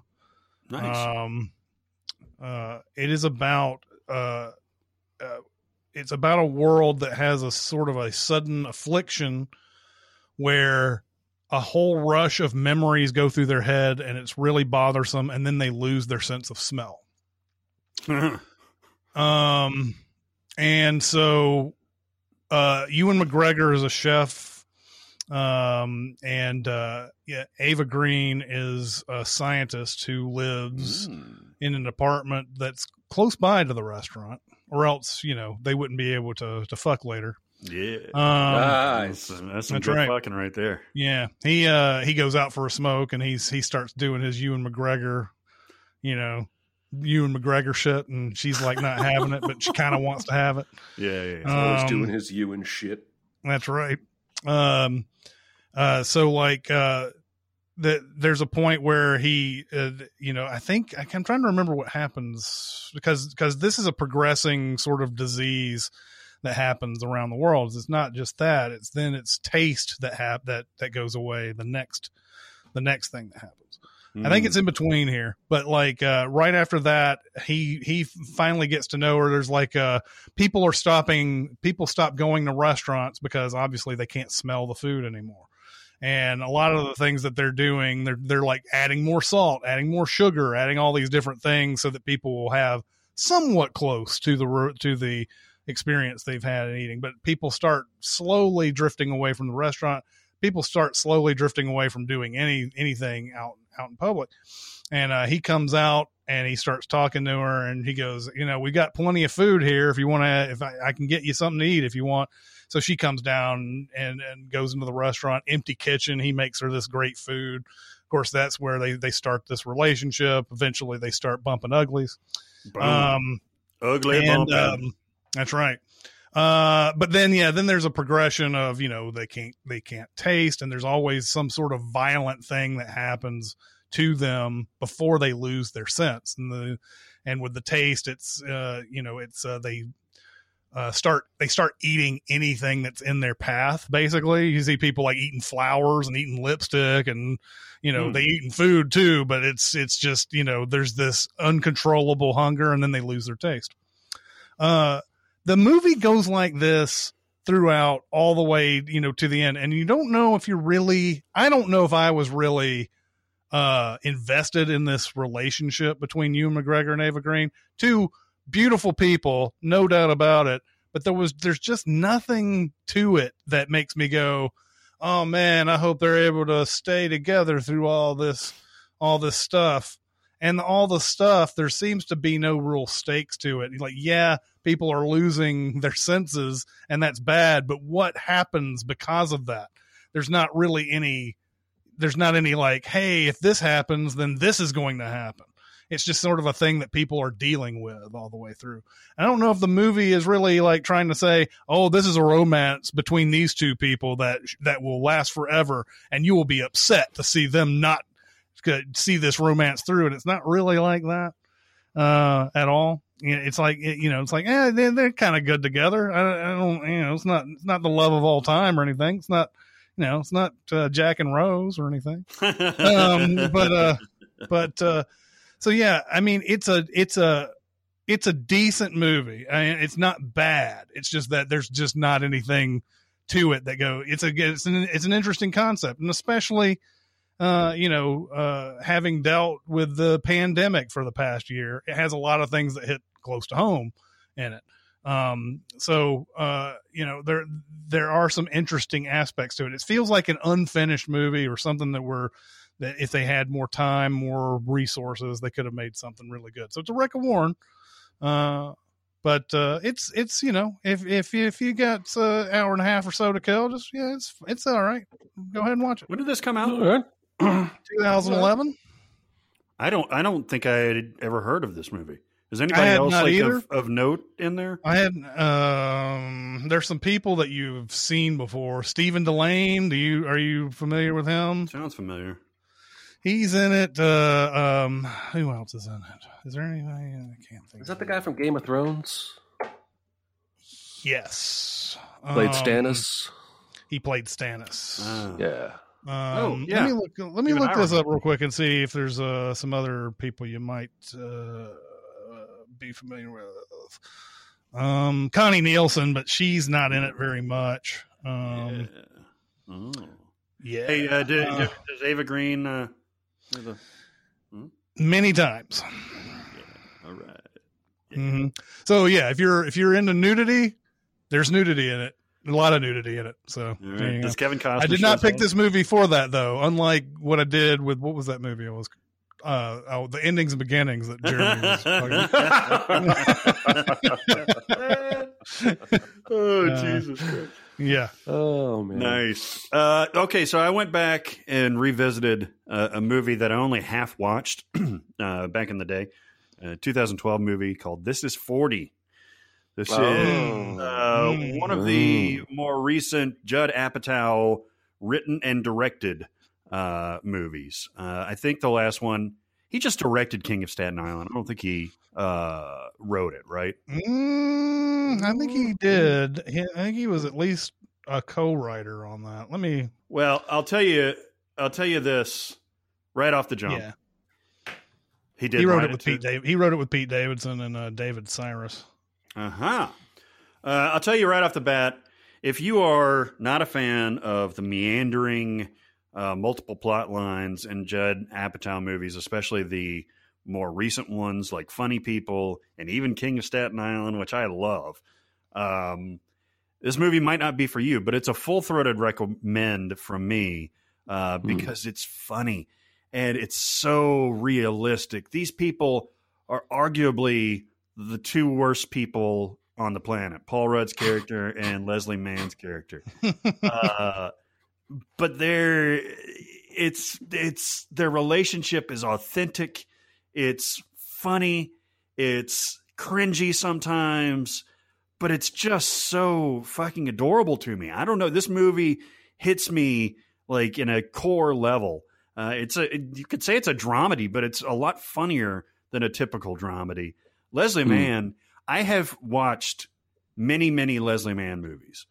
I have never seen her be as good as she is in this movie. She is her acting. I like Spider Man. her acting is unbelievable.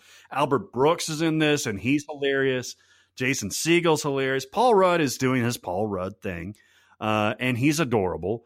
Uh, but yeah, and and really, you could say that the the kids, Leslie Mann's real life kids, Maud and Iris Apatow, uh, are almost steal this movie, especially Maud Apatow. She has think- she's going through like the teenage hormones and everything. She has a scene in the closet where she just freaks the fuck out, and it's hilarious. I think part of awesome. that authenticity that you see there is because we're talking about the director's actual wife and kids. Yeah. And so I'm sure a lot of these stories are fictionalized, altered versions of real things that they've encountered. I only saw this movie once. Um, and it is a, a, a weird indirect sequel to Knocked Up because Yeah. they're playing the Mhm. same characters they played in that movie. Um, I did not connect as much as you did, uh, but I see, I can see what you see there. Um, and if anything, I, I thought Paul Rudd was the weaker part of the movie for me, and his, at I least agree. his storyline and the record label flying the dude in for the whatever, and I Yeah. could give a rat's ass. There's there. I I have seen this movie only once. I saw it when it came out. I intensely disliked this movie when it came out.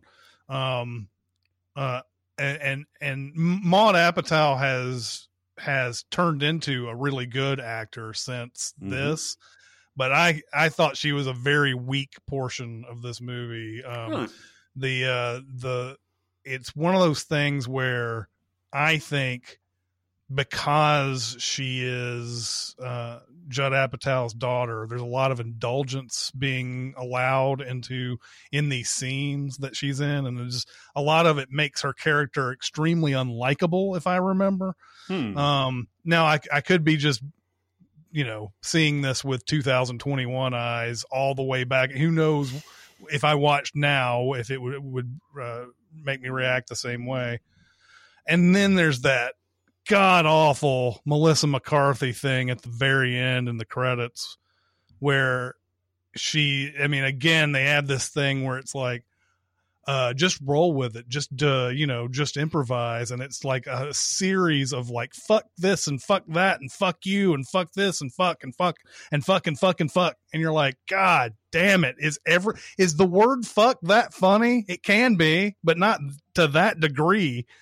Um, anyway, I just remember not liking it very much. I could be, uh, could watch it again and be like, oh, you know what? Now that I am in my 40s, this is delightful.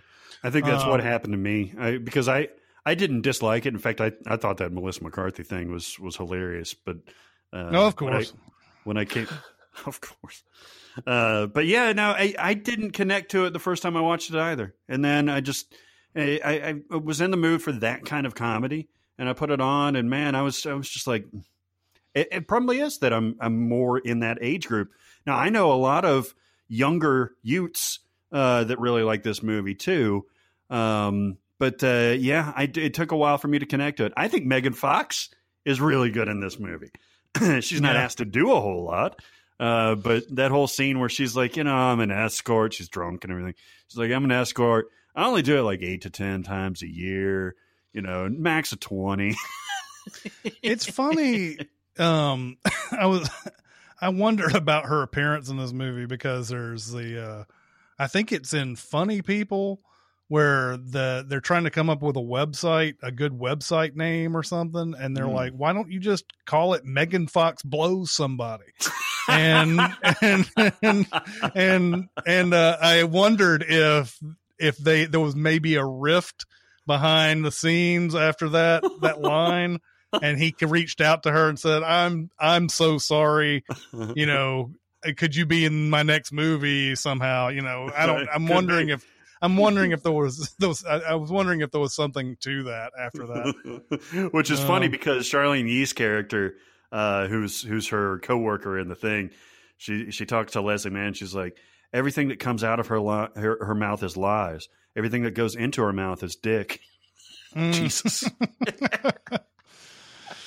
Jesus, it's fun. Anyway, All right. Well, I'm going to warn a movie that I'm guessing Barrett loves, and so does the rest of the world. So fuck me.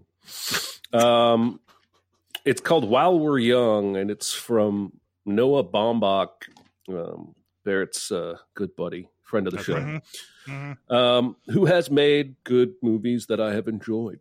hmm and where this movie falls apart for me is that it's really trying to be two movies and yeah, that ultimately really bugged me and so i'm warning it i'm warning it and i'm going to spoil it mostly even though this is not the kind of movie you can spoil yeah. this is ben stiller and naomi watts as a middling getting older couple in new york bored and drifting apart and he's a documentary filmmaker just like his uh, father-in-law charles grodin. Charles grodin is a famous documentary filmmaker. Ben Mhm. stiller has been working on his documentary for 10 years editing footage for 10 years keep keeping hopes out for a grant that never is going to come and they meet adam driver and amanda seyfried. Have you seen this chris? I have not. Um, and these two uh free counterculture bohemian talk about whatever they want. Um and the way they meet them is that adam driver is a wannabe filmmaker who's a fan of ben stiller and ben stiller's father-in-law. And so one of the movies this movie's trying to be is sort of that how do we rediscover what we love about each other without selling out what we know to be sensible to live like 20 somethings again. They start hanging out with this younger couple, doing shit they would never do, going on bike rides and walking through unused subway tunnels and just generally doing that midlife crisis romantic comedy shit. Uh, and if the movie had just kind of been about that, I would have dug it. But the second half of the movie focuses mostly on this film Adam Driver is making um, that is getting attention and buzz that Ben Stiller is jealous of, but he's participated in. And then um, Ben Stiller gets jealous of this young filmmaker and then finds out that a lot of the film, the documentary, is staged and goes to confront him and Charles Grodin and everybody about it. And no one cares. Yeah. Everyone says, Who cares that he manipulated you? Who cares that he knew this guy already and claimed he hadn't seen him in 15 years? Who cares if he articulated and manipulated the entire film? It's entertaining, it's a good film, and that's what wins. And now it feels like a movie that's trying to say something about art and documentaries and when it's true. And I feel like it's almost an anti Michael Moore kind of a statement, but then we're flung back into this relationship with Naomi Watts and Ben Stiller, and they go to Haiti and adopt a kid. And I'm like, what the fuck? And it's two movies in one. It, it doesn't just smash cut to Haiti. if they would picked a lane, I think I could have enjoyed and would be recommending or rec warning this movie. But it's both of those alternately, and I'm left going, "What are you trying to say, man?" Like, I understand what- that. I I literally recommended this movie uh, before on this segment, Oh, I didn't realize Uh, that. I but have uh, bad memory. I see what you're saying. Uh, I just think that uh, they use that.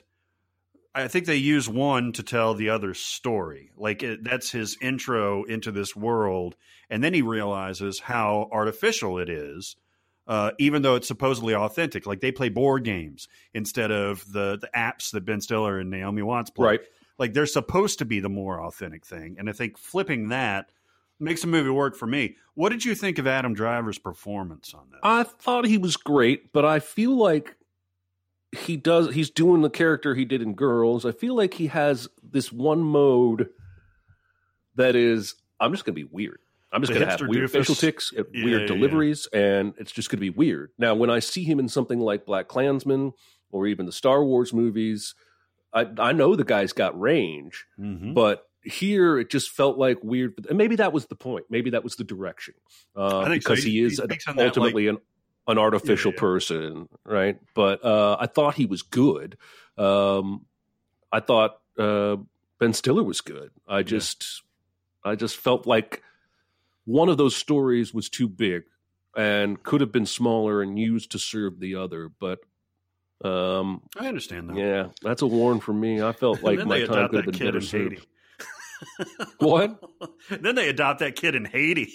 And then they adopt that kid in Haiti. That's not a joke, by the way. No, The- no, One of the last a scenes of the movie is them adopting a child in Haiti. Yes. You, you would, yeah, you would think that the uh, the ethics of making a, a documentary film uh, where everything is staged would would would be good fodder for the entire movie. It's not really a Noah Baumbach movie, and I'm wondering if Noah Baumbach was like, "This isn't really me. Let's take a turn and just say nobody cares because that's the way life is."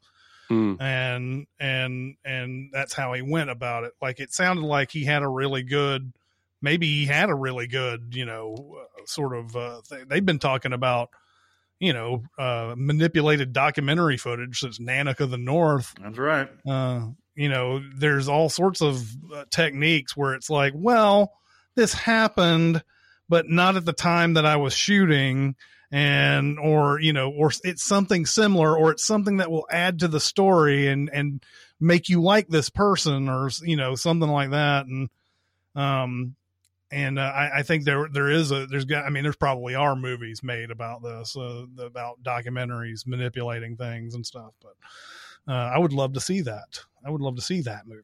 Yeah, Um, it's it, it, they'll give you like a little glimpse into what's going on. Like uh, he's talking to Ben Stiller's character at like a restaurant, and Ben Stiller's looking at and discovers this dude's past for the first time, and he's like, "Oh, hang on, do that again so I can get it on camera." And he's like, "Hmm," and he's like, "No, just say the same line." He and goes so it's along not with it. really manipulating anything. He's just doing what he did before, but he's acting the part now. I think it's fascinating. I, I totally get where you come from, Jeremy, but I, I loved this movie. Um, I'm going to, and this was the second part of this uh, picking two movies. I'm going to recommend Take Shelter. Um, Ah, I've heard of this. yeah, Jeff Nichols, who did a movie called Mud. I think he wrote and directed that. Oh, Yes. Uh, McConaughey. yep. He also did Loving, if you ever saw that. Um, Oh, with uh, Joel Edgerton? yes. I did see that. I liked it. Yeah. Um, uh, I, I think Mud is right up your both of you guys' alleys. Uh, Yeah, Mud is seen it. really good. Uh, and uh, and Take Shelter definitely up both of your alleys as well. Um, Michael Shannon is a sort is a construction guy. I think he does road work or something like that. uh, and he starts having these visions. Uh, uh, at the at the beginning of the movie, he, he when it starts raining, he he sees the water droplets coming down in his hand, and they look dirty. It looks like just like dirty water is coming down. Hmm. Uh, as he progresses into this movie, every time this happens, every time he sees something like water coming down that's dirty, or he'll see birds flying in a weird pattern or something like that, uh, he gets into a situation that seems very, very real, but isn't. Um, and he, it's like either he, uh, either he blacks out or he's in like there's one moment where he's in his car with his daughter and it starts storming and uh and the car stops uh and and there's people who just start smashing into his car and grabbing him and his daughter and everything and then you know the next thing you'll see is him what he's uh, waking up from something uh, in his bed or whatever so he just keeps having these horrible visions now i don't know if these are uh, anxiety things but I think he is trying. I think he gets diagnosed for maybe paranoid schizophrenia in this movie. Uh, his mom, his mom apparently has it, um, but he is convinced that there's this big storm coming. Uh, he he believes that there is like he's seeing signs out in nature that tell him there's a big, huge storm coming and he better do something about it. So he's got this storm shelter on his property that's got, you know, it's a, it's actually a fairly decent size. I don't think he even actually needs to really do anything with it, but he's got it in his mind. He's got to expand it and make it something very fortified and he starts like taking company equipment back to his house and start digging holes and stuff like that and starts you know putting a big huge like uh you know uh, shipping container type of thing in in there and everything he keeps doing this he's obviously doing all of these things at much uh uh, stress on his family. Jessica Chastain plays his wife and ob- is obviously Ooh. awesome as always in this. Um, uh, Shea Whigham plays his best friend, uh, who also works with him, but he also is asking him to do things that he shouldn't be doing because you know taking company equipment to do this kind of thing, it's a big no no. Um, but he's convinced that this is going to happen, and um, I won't take you much farther than that because a lot of this movie is about whether or not you think what he's seeing is real or not. Hmm. And if I got further along, then you might have this, you know, idea of what, you know, what's going on. But, um, uh, you know, Michael Shannon, this is one of my favorite performances of his I've ever wow. seen. Wow, that's saying something. yeah, I mean, th- you think about your average Michael Shannon performance. I mean, he's obviously good, but he also has a mode that he can get into where it's like, ah, this is going to be my typical, you know, I'm to say things through my lips roll. You know, he's just, he's just, he's, he's just, he's just, he just has a mode that he gets into. This one is, uh, this one is a is an actual just well rounded performance. And Jessica Chastain, man, how can how can you not love her? I mean, she's so good in everything. She plays a wife that is extremely patient. Um, and it's this relationship is always like you, you know, within one really bad thing of just being falling apart. Um, and just uh, watching watching uh, her and her character and everything. Um, this is really good.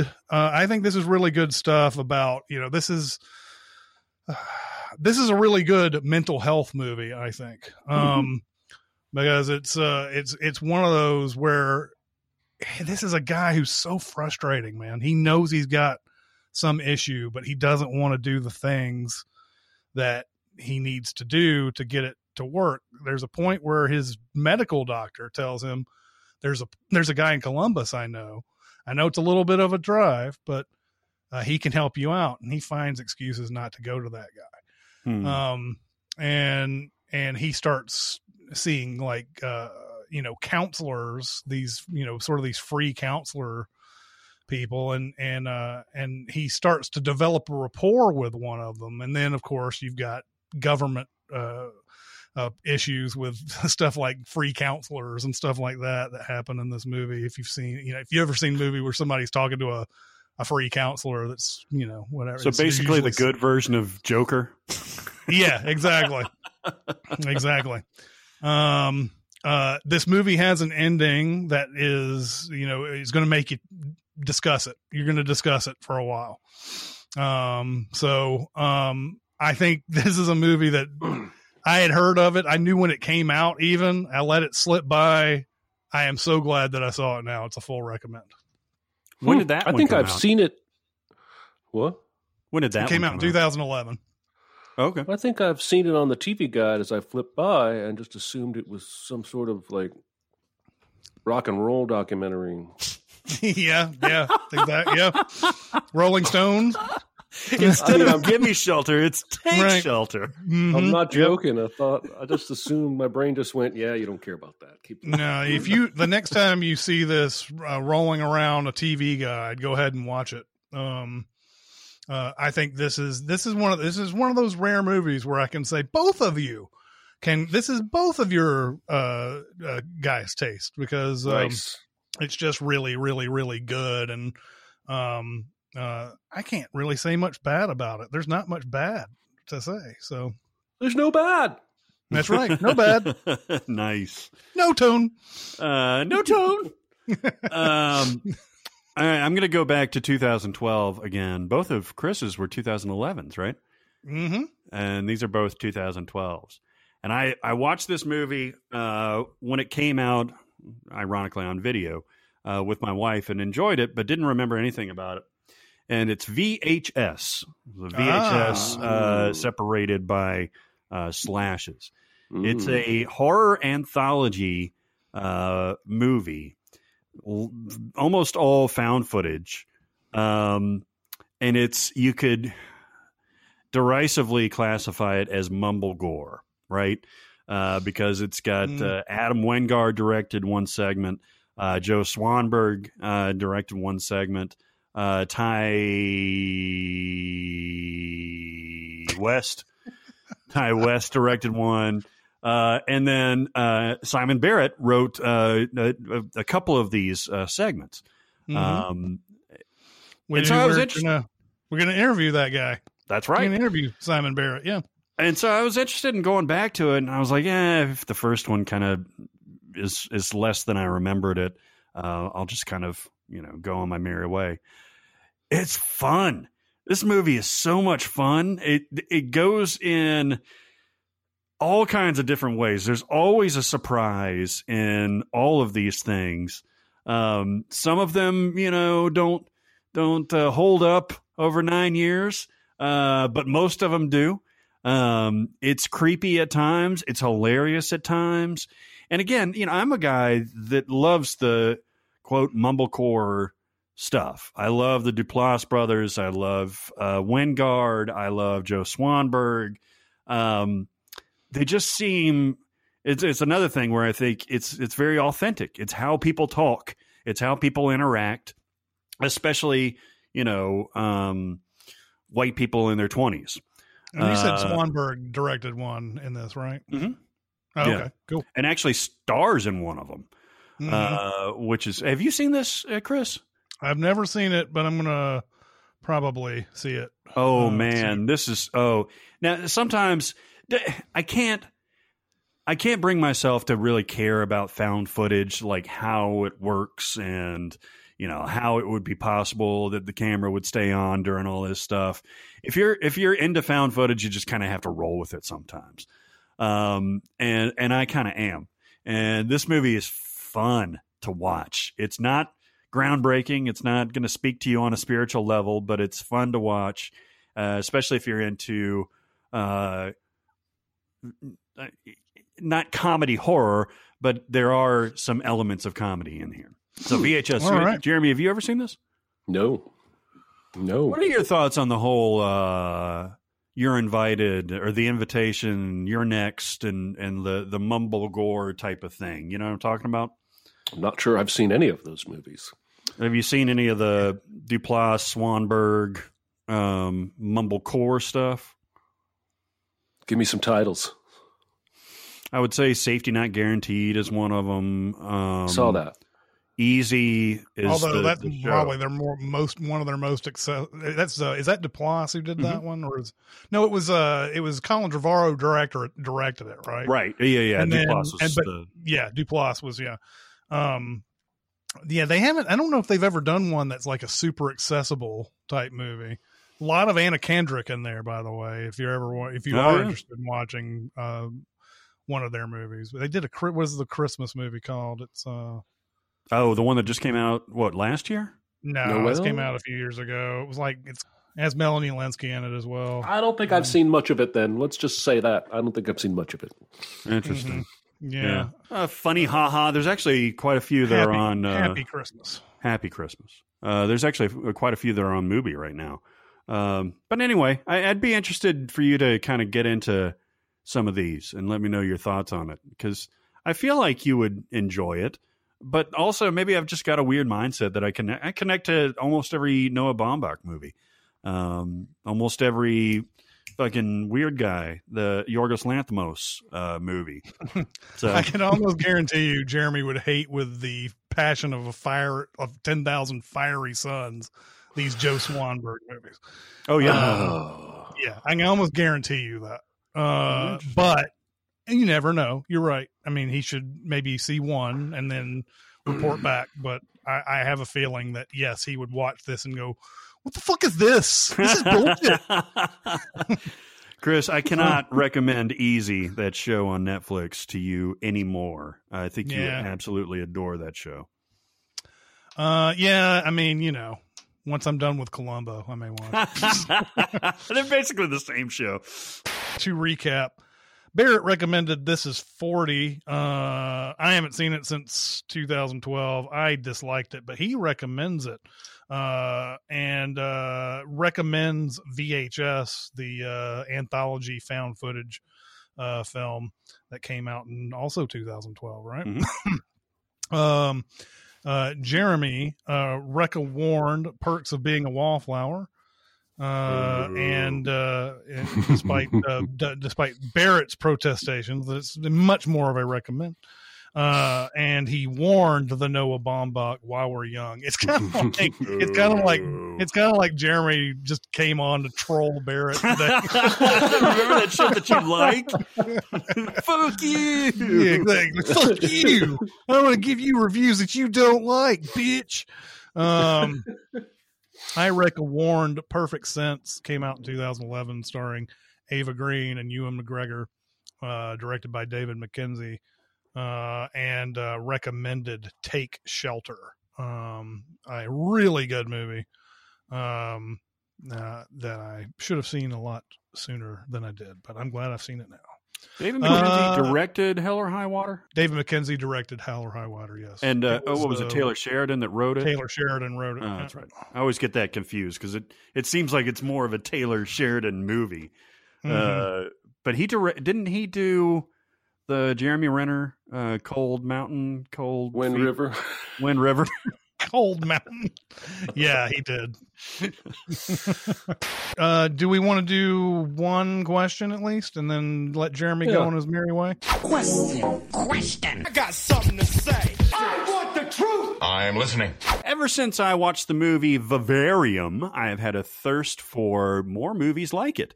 Uh, quick sidebar here: we actually watched Vivarium. It is Vivarium. It's not Vivarium, right? We asked the director, and he said, "Call it whatever the fuck you want." but we uh, we watched this as a screener, one of our 1st Mhm. ones. Lorcan Yep. Finnegan uh, is the director, and we talked to him from Ireland uh, back in the day. Uh, so we we actually I liked it a lot. Anyway, uh, I can't stop watching that scene where he lifts up the road and crawls through it. That is a good scene. hmm Uh, movies that have just a completely ludicrous concept but make it work. He wants us to give him some suggestions, good or bad, uh, for him to satisfy his hunger. He has already watched the Cube series. Now, that's an interesting call. Uh, I, I would say Cube would be up there too. I have actually Yeah. seen Cube 2, I think, too, and found it only enjoyable. Seen- I've only seen the first one. Yeah. I feel like when this person says, um, when this person says ludicrous concept that makes it work, what they're really saying is trippy as balls movies, right?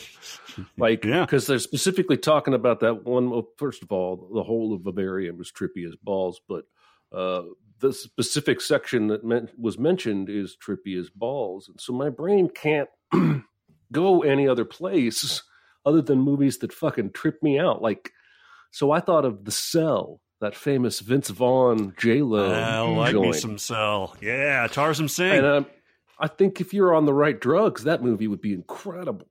Um, but if you were on no drugs, like I was when I saw it, that movie is just fucking weird, man.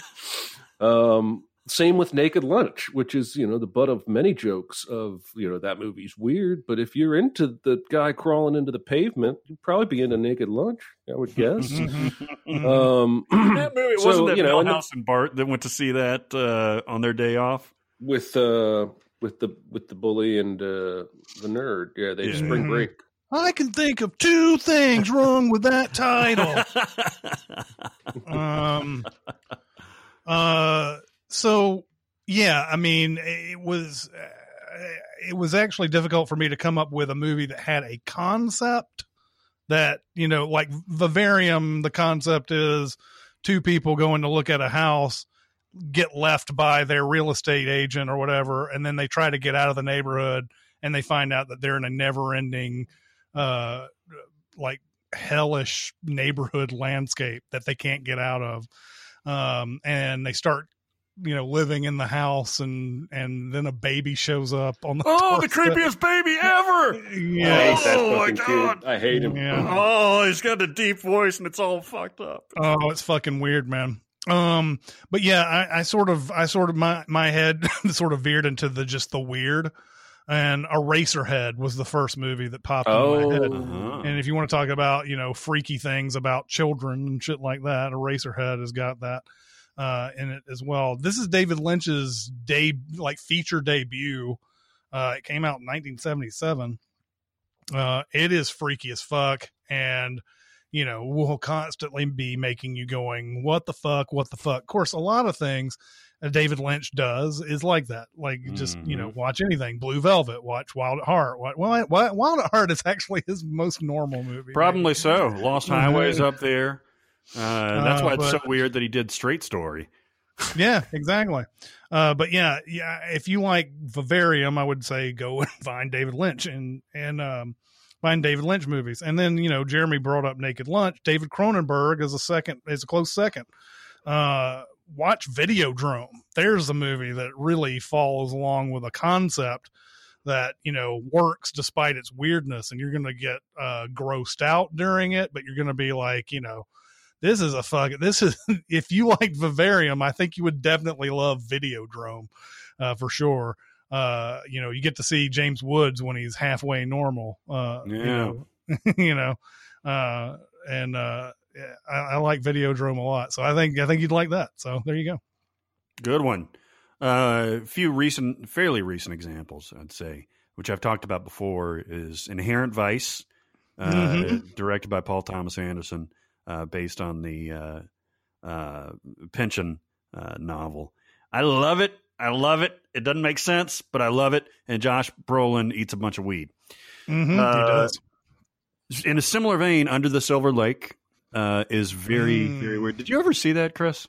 i didn't Yeah. the, the, the only reason i haven't is isn't it like two and a half hours or It is. Something yeah. I, I every time I'm like, I'm going to watch that shit real quick, and then it's like, oh, two and a half hours. Uh, no, I'm not. It is disqualifying sometimes, but I think it's it's fantastic. And a, a movie that I don't know if we've ever talked about on this 1990 movie starring Tim Robbins, Jacob's Ladder. yeah, That movie will Oh. trip you the fuck out, but it's Isn't that like- awesome. Isn't that about like Agent Orange or something like that, or what is what is the the? Uh, there's a there's a, a question of whether it is about the uh, MK Ultra stuff uh, or if it's if it's just something in his head uh, from trauma and PTSD uh, from Mhm, coming back from Vietnam. Uh, man, that is a good movie. You guys have both seen that, right? Mhm. Long time ago. Yeah. Yeah, long it's time got- ago. One of the creepiest visions or, or images ever put on screen. It's that guy that constantly shakes his head back and forth, so it's a blur. Oh, Mhm. it's fucked up. Uh, and the last one that I talked about before, Wicker Man, the original Wicker Man, not the Nick Cage version. Uh, yeah. Although, although so you might like the, the Nick Cage version. You might like that.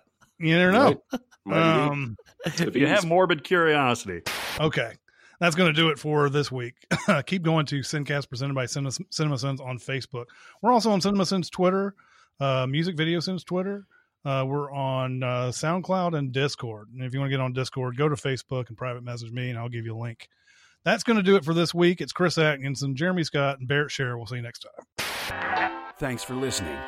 Comment on our episodes on our SoundCloud page. Check us out on YouTube, Twitter, Facebook, and Reddit. And be sure to visit cinemasins.com.